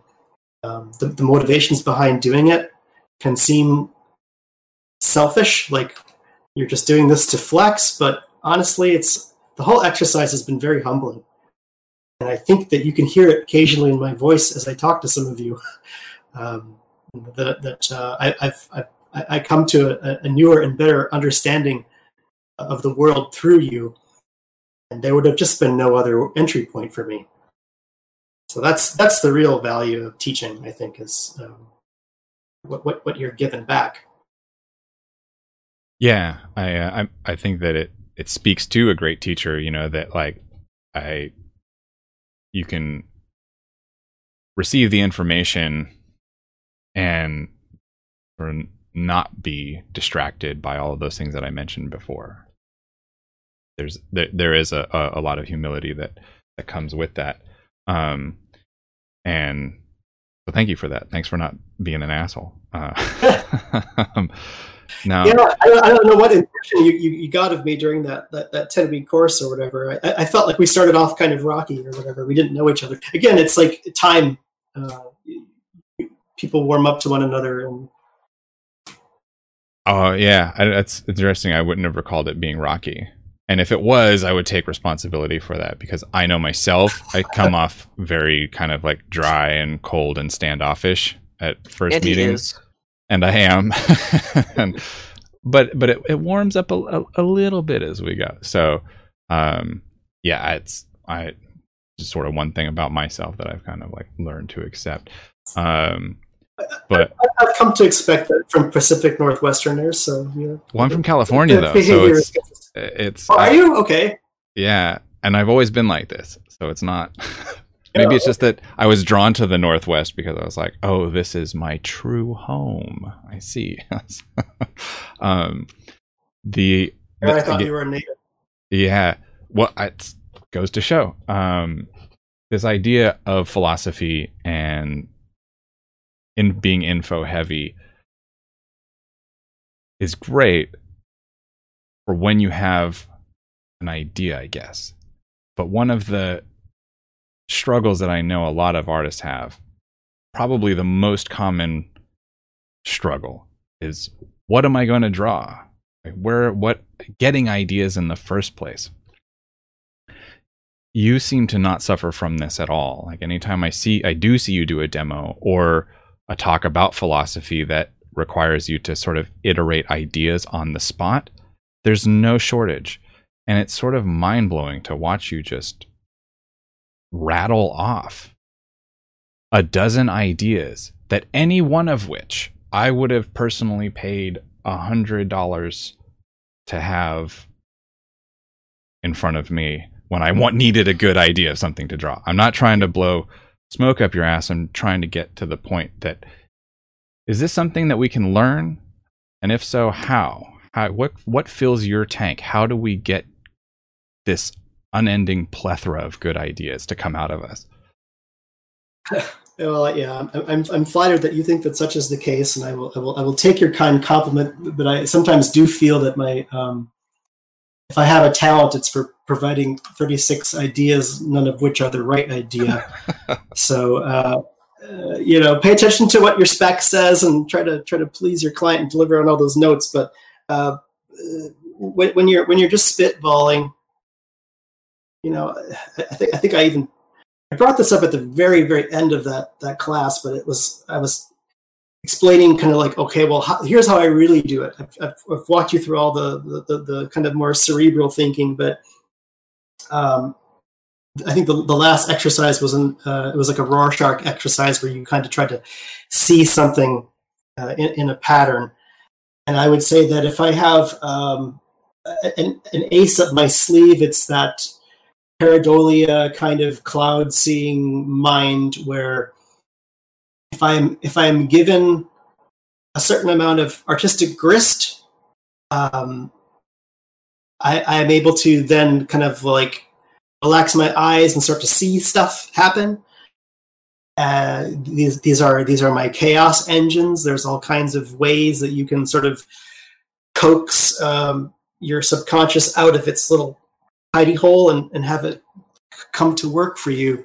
Um, these are these are areas where demonstrations would probably be of benefit because as, as I described them to you here, it's not going to be of, much value. But I think we've all had that kind of um, you know you're, you're staring down at marble tile in the bathroom and you start to see like a little gremlin or something emerge from it. There's a lot of that kind of juju at work in what I'm doing, and as I am adding designs to the page, it becomes more a matter of like, well, what haven't I done so far? Um, this is an area where points of comparison are helpful, and your work serves as its own reference point of like, I've I've gone wide, now I'll go narrow. You know, I've gone um, I've gone macro here, I should go micro there, and and then it becomes a game of not trying to repeat yourself So the, the infinite in the abstract is sometimes how I'll refer to it. And, and I can usually tell when an artist has broken into that, where almost anything can be anything, that you can reappropriate other objects, swirly abstract patterns, stuff you find in the street, um, and kind of imagine new things into them, uh, extrapolate new things out of them. There was so, some. Go ahead. Sorry. Oh no, that was the end of the thought. It was just kind of a rambling thought. Um, you said that there are things that can be done to encourage the subconscious to come out of its little hidey hole and play and dance around the room and whatnot. What what would be some examples of those kinds of things? Well, it's not going to show up on camera, but I can I can describe some just random marks that I'm not looking at, uh-huh. uh, which I'll, I'll, hold them up to the camera. So it won't come through on the audio podcast. But what I'll what I'll do amid the chaos here, I'll place something very tangible, like uh, a human ear. uh, I've drawn this little human ear inside this mist. Mm-hmm. And now something that previously was just a line on the page is given some kind of context. And I might see that line now as part of hair sweeping back. Um, you know, this is a wretched process to use when you're trying to go after something really specific and definitive.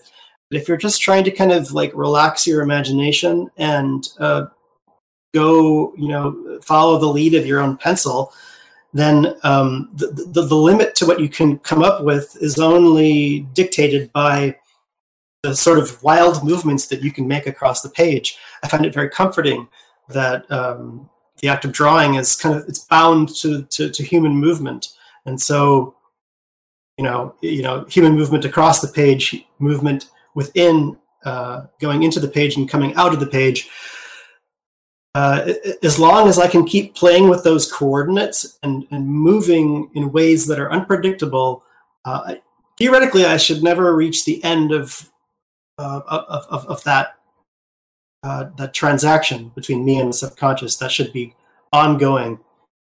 I don't. I shouldn't have to work for it too terribly because you know your your dreams are proof of all the things that you ingest, uh, all the things that impress upon you know yourself and so they're all kind of up there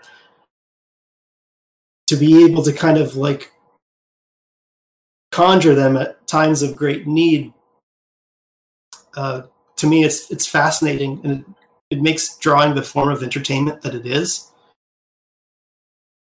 you... so unless i get tired of that game um, you know i should always be able to explore uh, something new do you think that this is a muscle that can be strengthened, you know, where the more you sort of play these little mind games with yourself, the easier and more likely you are to fall into that place where the ideas are coming at you. In other words, for the first six months, maybe you're just drawing ears inside of scribbles, so to speak. But then a year, two years into it, you find yourself in that mental space a lot faster with a lot less ears and scribbles. I guess it can function as a kind of training wheels. Personally, I, you know, um, I don't, I don't see the harm, and it's it's no different than somebody laying down a perspective grid. It's a it's an armature upon which to build. Uh, I would I would hope that um, like like any tool, it's not something that you rely on exclusively. That you you want to add will and purpose to things. You want to be able to um, not just surrender completely to, to to chance. But I think if you look, if, if you listen to a lot of like a lot of great artists talk about their process, I'll bring up uh, Francis Bacon, the, the, the abstract surrealist painter dude uh, a, a, lot of them will tell you that it's like they're they're channeling something other. Um, the, the, cartoonist Jim Woodring is another instance I like to bring up. Jim Woodring, who is a, a guy that lives around where we do. Uh, you know, he's he's working not alone. He's working with some kind of other, and whether that's you know, you know, who knows what that is, but uh, it's, it's a less lonely way to work, I guess. Yeah, I, and, I had. go ahead. Oh no! It, it, to me, it just seems more kind of like um, it, it seems like a very sincere way to work. I don't. I can't say that it's a muscle that anyone can build at any point because um, you know you, you may be used to a modality that relies on a lot of external stimuli at all points during your process. Maybe it comes from having a childhood where you're just kind of with yourself a lot and you you know you, you don't maybe have all the the resources in front of you and you are actually having to kind of make it up. So per- perhaps if you wanted to cultivate that muscle what you would have to do is unplug yourself from all those points of stimuli and try to see just how convincing an illusion you can create. There was also a, good video on this uh, or a talk by John Cleese uh, his uh, uh create what was it? Um, creativity and management or something like that. Uh, but yeah, the open mode, the closed mode. Yeah, exactly that. Uh, where you can uh, get yourself into the right mindset to be creative if you uh, do things like allow humor, if you give yourself more time after you get the first idea and don't just run with the first idea, that sort of thing. Do you? Yeah, he hated solemnity, right? That was his word. Like he, he didn't understand what it was for. Do you have a sense of a definition for a bad idea? Do you think that there's such a thing? Is it just like purely contextual? Or do you ever or do you do you have some guiding principles for ways that we can discern things that are going to be uh, not great expenditures of time? Yeah, well, I mean, in, in, if, if you back up in the, in the cosmic sense, none of this means anything. So I, I just I don't know if that is like the uh, giving everything a, a, a purpose, uh, and if it doesn't deliver on that purpose, I guess that would be the um, that would be the way that you would evaluate whether an idea was good or not. But I again, like I was saying earlier in the discussion, I like to kind of lift drawing out of the pipeline of all these other things for which it is a plan for and have it be a thing that you do for for its own pleasure and that if it gives you pleasure if it scratches some little itch inside you kind of like that drawing that you held up um, uh, that pinky did earlier uh, and it was worth it. Uh, i have i have a criteria for what makes a drawing that i'm not satisfied with uh, i can i can evaluate it kind of a scientific method, but um, I, I, guess you are the final arbiter of what what chimes and what doesn't. Something will either um, s- seem special to you and worth further exploration, or it, it, it won't. Um, yeah, I guess what I had in we mind. We talk about that sometimes. Yeah, I guess what I had in mind when I asked that question, and maybe a better way to ask that question is do you do you think that self-censorship plays a big role in this idea of getting ideas? That if someone were to sit mindfully as they're trying to think of something they might find that they're actually getting a lot of ideas but they're almost as quickly like dismissing them? No that's not good. No that's not good some people do their thinking uh, on in their minds. They do all their planning up there, and some people, you know, do it on the page. So by by doing your planning on the page, I think you you skirt a lot of that kind of preliminary editing, where you're kind of vetting ideas to yourself and going like, eh, I don't know if that would work. I don't know if this would work, and you're just kind of embracing the kind of like the trying aspect of like let's let's see what happens if I do this. I don't really have too good of a plan, but uh, this doesn't work so hot, but if, if, if I use this drawing to leapfrog to this, which it looks like what I'm trying to do is X. Okay. The next drawing can then satisfy that a little bit more. Uh, I, I wish I was the kind of person that had a fully formed idea of things before they started, but you know, I'm I'm troubleshooting my way through, uh, and I and I just kind of will trust that as I go, I'm leaving little breadcrumbs for myself to follow, and that every iteration will um, help jostle loose some new piece of information that I need. So it's a, yeah, it's it's a, it's a trust fall. Uh, trust fall with yourself. right. Yeah, and I, I mean, like, what, what what really have you to lose, particularly if you're just you know working with disposable materials like this. Yeah, no one has to look at it. No one has to see right. it. Yeah, and, and if you're if you're predominantly digital, you have even less reason to worry about that because you know these files can be discarded uh, uh, on a whim. Nobody ever has to see it. That can be a pressure too, because you're feeling that every time you sit down to perform, you're you're trying to leave this record of what you did, because it's gonna you can plug that into social networking algorithm and build your following or whatever. So um, if, you remove that, if things are happening kind of at your discretion, that can take some of the pressure off too, the pressure to kind of perform and impress. Do you ever have that uh, feeling, like, e- even now, like uh, with your uh, Twitter account that we just found out existed.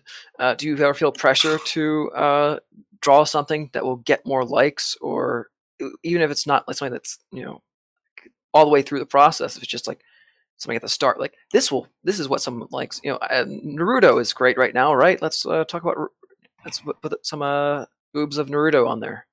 Not that he has boobs. Yeah.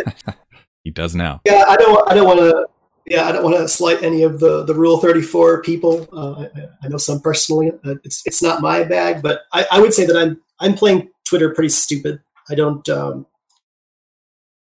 my, my, updates are erratic. Uh, they used to be more regular. Um, I'm, I'm, not doing a lot of thematic work. Uh, it's it's just become kind of a catch-all for whatever I do that might skew a little uh, more pornographic and less fit for, for, for people on ArtStation. But now I feel like I use it mainly to kind of spread awareness about the, the Lewd School Discord. And it's kind of become more of a way to kind of get the word out. So uh, Twitter serves that purpose for me now. Uh, and it's less about like, hey, look at me, look at all the weird stuff that I'm doing. Mm-hmm. It's more about showcasing um, showcasing the, the, the talent that I'm involved with and fishing for more, I guess, because it's like um, I don't know what a lot of your guys' end game is with social media, but what what um you can always get more eyes on your work, which arguably might have some butterfly effect on what kind of clients that you might be able to work for down the road. But I really think that you don't you don't need that many eyes. You just need the right eyes. So I feel like the right eyes are on my shit. And I feel like I'm connected to some kindred spirits uh, on that social media platform that give way more back to me than any job could. Um, so, so that to me is what I'm after. There, there, there are ways that I could probably uh, pander more. Um, try to up the level of presentation to be taken more seriously to get more members interested in me. But I would rather the the um, the Discord rise and fall based off of who I am as an artist and who all of my collaborators are. So I had me, uh, it's, it's, healthy. Gotcha. Sorry for, for interrupting. Um, no worries. So my friend uh, Steve Sketches is a friend of mine, and I helped him grow his Instagram account to you know seventy some thousand followers, and I was you know helping with the posting and some of the writing and some of that stuff. And even though it wasn't any of my work, it wasn't my account. I still felt personally uh, affected by how many likes and comments a, a post got. So I admire your ability to uh, divorce yourself entirely from the effects of uh, social media, even when it's your content that you're putting out there you have to um, you have to know you're in the game or if you're out of the game. Uh, the phrase is if you don't like the rules, uh, change the game. I don't know that that necessarily works. I think at this point, like the uh, what I, I, heard a friend call the science of success is kind of more mapped out. So you'll see a lot of people kind of uh, presenting themselves in similar ways and getting their works out through similar channels. Uh, their, their their delivery cadence is similar because they're all chasing after um, um, kind of a you know what what needs to be done to get the eyeballs on the stuff but uh, whatever uh, whatever I start to do, I feel like I have to keep up. So I felt like if I started to get on that train, it would be. I have to ask myself if that's something that I would be able to continue doing for the foreseeable future and often I just like, eh, that's that's really not me. If you guys want to do this, you want to make this kind of content that serves this fan base, you know, that's fine. I hope it. Like a lot of these people, they have way more followers than I do, um, and and it could be that they're getting it through genuine love of that subject matter, and it's not, you know, a cheap ploy. It comes from you know the heart. Um, I can only do what I'm capable of and what I feel like I can put forth sincerely. And so far, that's resulted in kind of the right eyes being on my work.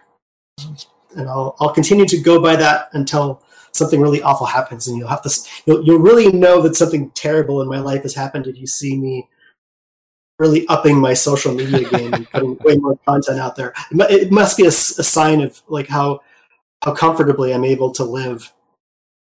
As soon as you start saying, uh, "Please like and comment and subscribe," then we'll know. Yeah. All, all my favorite YouTube people. I mean, surely there are people out there that that have that format and they they have their um, they have to do their ad reads. Some people do that in a really cool, tasteful way, and it's integrated into the content.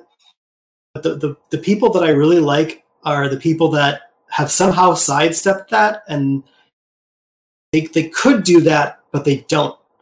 And they're happy with their followership or their, their, their following kind of growing organically because of the content. Um, Feel the need to fully there's, disclose there's, that I do that.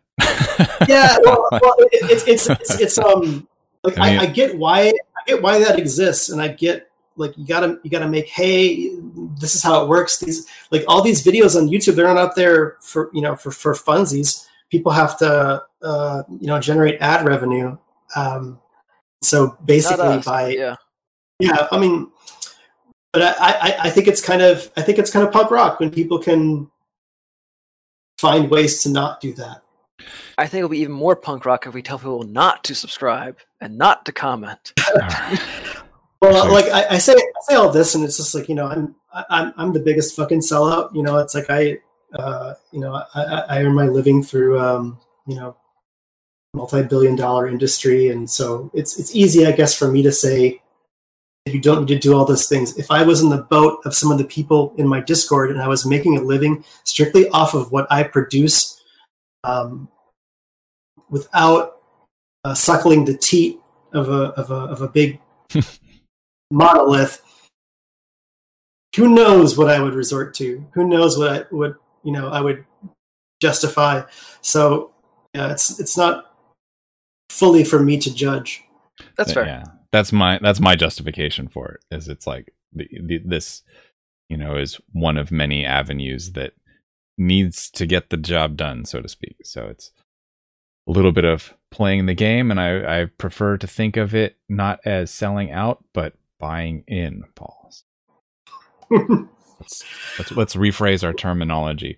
But this idea of social media is good, and I love it when it comes up. It it comes up a lot, and um, and I and I love having the conversation on this podcast because it's always a reminder to me to keep kind of reframing the ways that I think about social media, not as a end in themselves, but an ends to other things, because all of the work that you're going to put into social media can become a treadmill, uh, yeah, a treadmill, you know, a hamster cage where it's just you're just doing you're doing the work to do the work, and what is the end product that actually comes from af- uh, doing all of that work? You could be surprised and disappointed to realize that. yeah, um, I've seen people pull their channels after after making a real earnest go of it and pumping a lot of money into equipment, and they they really they were really pinning all their hopes on it. I, I um I, I feel for anybody, and you know I, I know just as well as anybody else what it's like to kind of put something out there that you think is pretty special and then have it not track. That's a very relatable feeling. We've all had the like I wasn't I wasn't even thinking about it and this thing really took off. I mean this other thing that I cared a lot about and put a lot of hours into no one gave a shit about. So that's just uh that's just how it's gonna be. And you have to kind of keep ro- rolling the dice and putting the work somewhere and hope hope that somebody vibes with it. That actually uh, relates to uh, another example with Steve on his Instagram account. Um, a long time ago, he did a competition for battle chasers, and uh, he had used your uh, your Darksider stuff as inspirational, like reference. Like he wanted to, you know, have it look like it could fit in that world, so he designed a couple characters for it. And then we posted them like how many years later, like six years later, onto his Instagram account, and those were the things that blew up. So then he was like, should I try to draw more like Paul Richards? mm. well, that's that's the quandary, right? Because you're uh, when when people come to you, you want to you want to know on some level that they're that they're here for you and not for um, for for the IPs that you're lauding. you, one, one would hope that it's like, oh well, I've I've seen Hellboy, but I've never seen Hellboy quite like this guy does them, um, and, and that, that, there's a certain degree of that. There's plenty of artists that I follow that um, do a lot of send ups to like Otto Schmidt's one of them. I love Otto Schmidt, and Otto Schmidt does a lot of DC stuff. And I like it just because Otto Schmidt drew it. I don't really care about the Black Canary or Green Arrow or any of those characters. Just like the way he draws, you know, he does he does a really does really nice figurative work, and his his, his color palettes on, on point. But uh, yeah, one one introduces a shadow of doubt when they start to traffic in those waters because they'll never quite know who's there for what reason. Um, we're coming close to uh, the end of our time, but there were just a couple more questions that I wanted to ask. Uh, going back to the teaching thing um, and this idea of info heavy and demo light, that's not something that you see a whole lot of. The majority of like tutorials that you can buy on like Gumroad and uh, when people are doing Patreons and stuff like that, um, ArtStation, uh, it's like it's all demo. You know, it's all like mm-hmm. technique. Do you think that there's a place for some of the more philosophical discussions? And is that something that you might think that you would ever contribute to places like Gumroad or ArtStation and stuff? Yeah, I, I, guess we could test the waters. Um, there, there's just chats that I have like this with with, with the peers um, that I, I always feel like if these were to be recorded, that someone out there might enjoy listening to them. But are you giving me permission to sell the recording of this on Gumroad? Yeah. You do whatever you want with it. Um, okay. Um, it's, it's, your show, but uh, there's there's there's two things that I I feel like you, you you risk by putting yourself out there. One is that through being too transparent and too available, uh, it, it kind of it gives people ammunition to like your work less uh, because maybe they map something onto your work that doesn't exist in you and by putting out your thoughts and philosophies people who otherwise liked your stuff clash with you now for whatever reason they might think that you sound annoying or um, they don't they don't like your uh, your stance on this that or the other demo content's pretty easy to make because you just that's what you're doing anyway. You just hit record, maybe say a thing or three. And I mean, y- you and I know just how long it takes to make some of these things. So, you know, that's a lot of, uh, even if you speed it up, it's hours and hours worth of stuff that you can, you can say like, oh, it's four hours of material. Uh, you know, if you really condense all the nuggets into like one compact thing, maybe it would be five minutes. But uh, everybody likes playing that. One, they like being the voyeur you know the, the fly on the wall. And the other one is they like to kind of like well my takeaway from this three hour video was this. Oh really interesting. I like the part where he did this thing over here with you know this layer function that i didn't know about. That was my takeaway. Uh, it's it's it gives people a way to kind of where's waldo themselves through the content and pick out something personal uh, rather than just being like your takeaway should be x y and z. Uh, hope, hope you all enjoyed yourself. See you next time um, also, people don't like to read a lot, like so. It'd be really easy to put out kind of PDF text stuff because it's easier to talk about art than do it. Um, but again, people would want that exemplified in, in, images. And if you've ever had to illustrate any talking point, it's it's the problem of like how do you make a peanut butter and jelly sandwich without skipping steps? You're like, oh crap, I just there's actually like five steps in this one sentence line that I wrote, and now I have to execute them. Um, so there's that, that's another reason why you don't see too much of just like the really wordy stuff. A, I don't know that anybody really wants it; they just want the product. And, and B, um, I guess I'm thinking of just like lectures, like where you would do, where you would hold forth. yeah, well, I, try, I tried that with those creative trickery things on YouTube. They're they're like this with this shitty camera. Um, you know, talking in real time with a little bit of an outline there for me to read from, but past a certain point, really not much. And I'm not stopping it or cutting it. Uh, whenever we do our, our little, little, we do like little Q and A's and interviews on Lewd School, that's completely live. Um, you know, we, we're, we're not doing any gussying up afterwards. So I, I feel like if I ever wanted to roll into doing kind of pre-prepared things like that, I could just kind of let the camera roll and with a good enough idea of where I was going, maybe chuck out a lesson or two. But again, it's not I'm not quite at that bridge yet. I'm still kind of testing things out, and um, uh, I don't feel quite authoritative enough to hold court on some of these things yet. So you did a, uh, ten week uh, design workshop with uh, the, the, Workshop Academy, and that's where uh, Joby took your uh, you were his instructor there. Um, are the creative trickery videos inspired by these 10 weeks or are they completely different? The second one, the constructive color one, was lifted directly from an exercise that we did in the class. The, the first one wasn't, although we did touch upon acting and stuff like that uh, in, in, in, the thing. That class changed around a lot. I did it three times, and each time it was a slightly different class with slightly different um, content.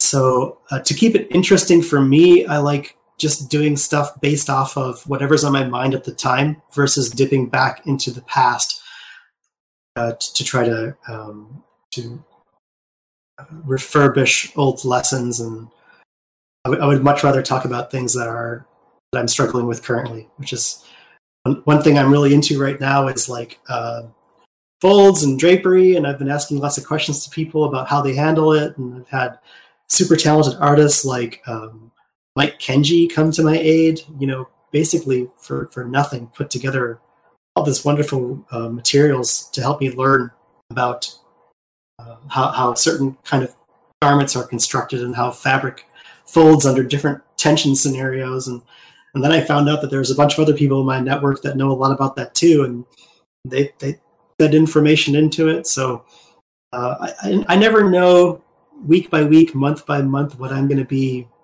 uh, hungry for. And I would hope that any educational material that I put together in the future, either for myself or for Workshop Academy, would be along completely different lines, just so that it's fresh for me at the same time that other people are experiencing it. Well, um, slowly drawing it to a close, um, where would you like people to find you?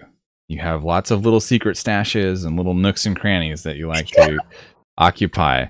But if somebody was hunting you down and wanted to dig through your trash, where would you like them to start? Sure.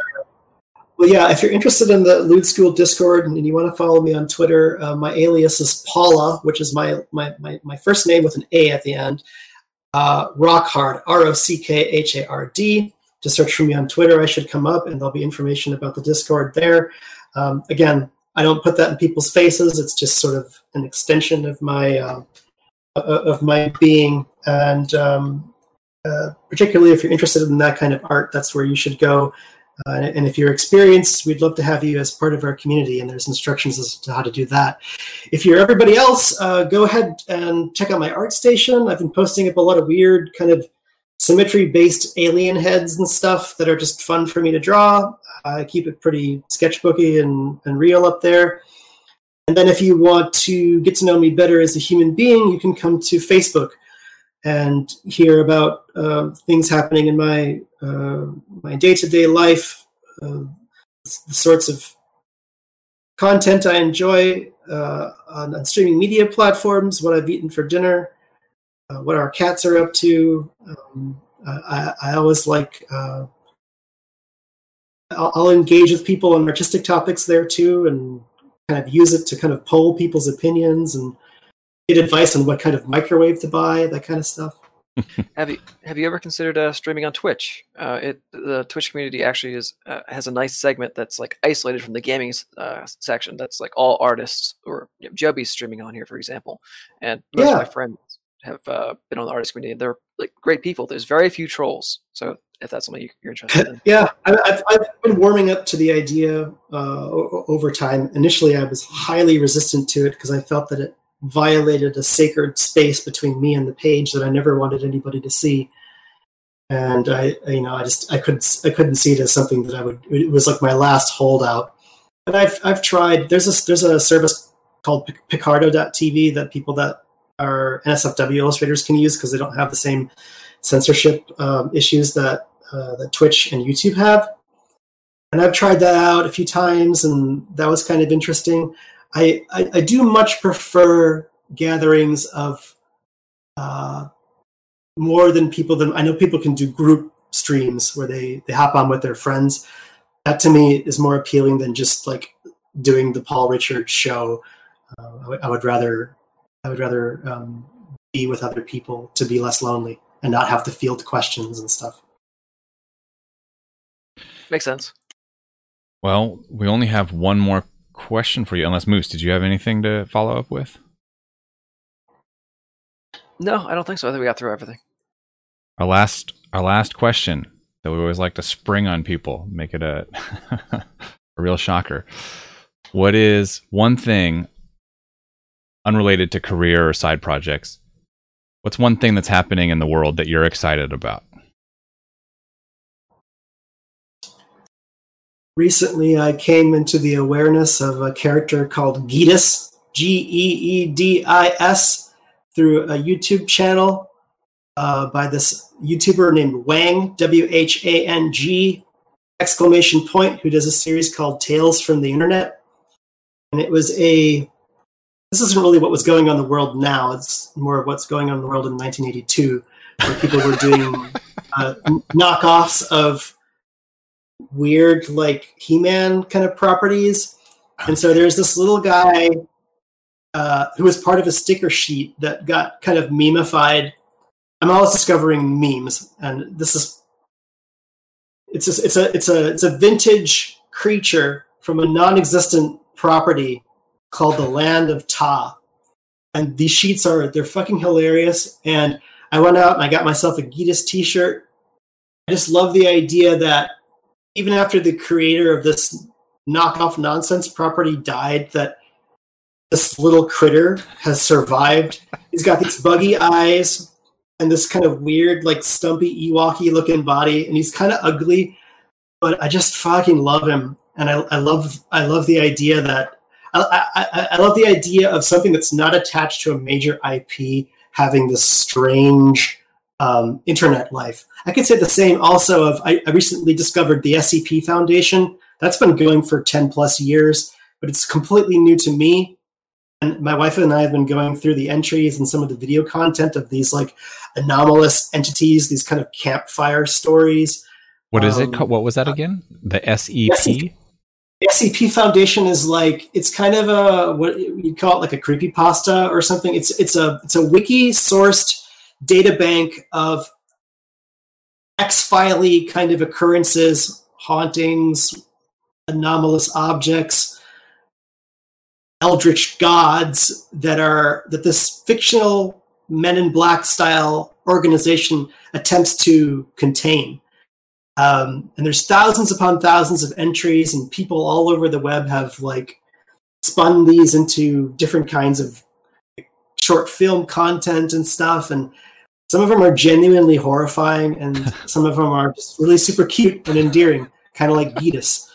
Uh, so I like all those things that they're kind of under the surface of culture that you have to dig a little bit for and then there's like these massive um, uh, communities underneath them uh, I, I, like that there's so much out there that i've yet to to tap into that's what keeps that. me going right now yeah god yeah. bless the internet Yep, bottom bottomless well. And I want to thank you guys for for organizing this chat and giving me something to do in my Sunday. So I, I, I, I'm, I'm, I'm fully in support of these kind of discussions that try to kind of help people navigate their their art lives and stuff. And I hope things that were brought up today aren't discouraging. And um, I, I, hope that there are some things that will function as uh, uh, uh, lights on your path.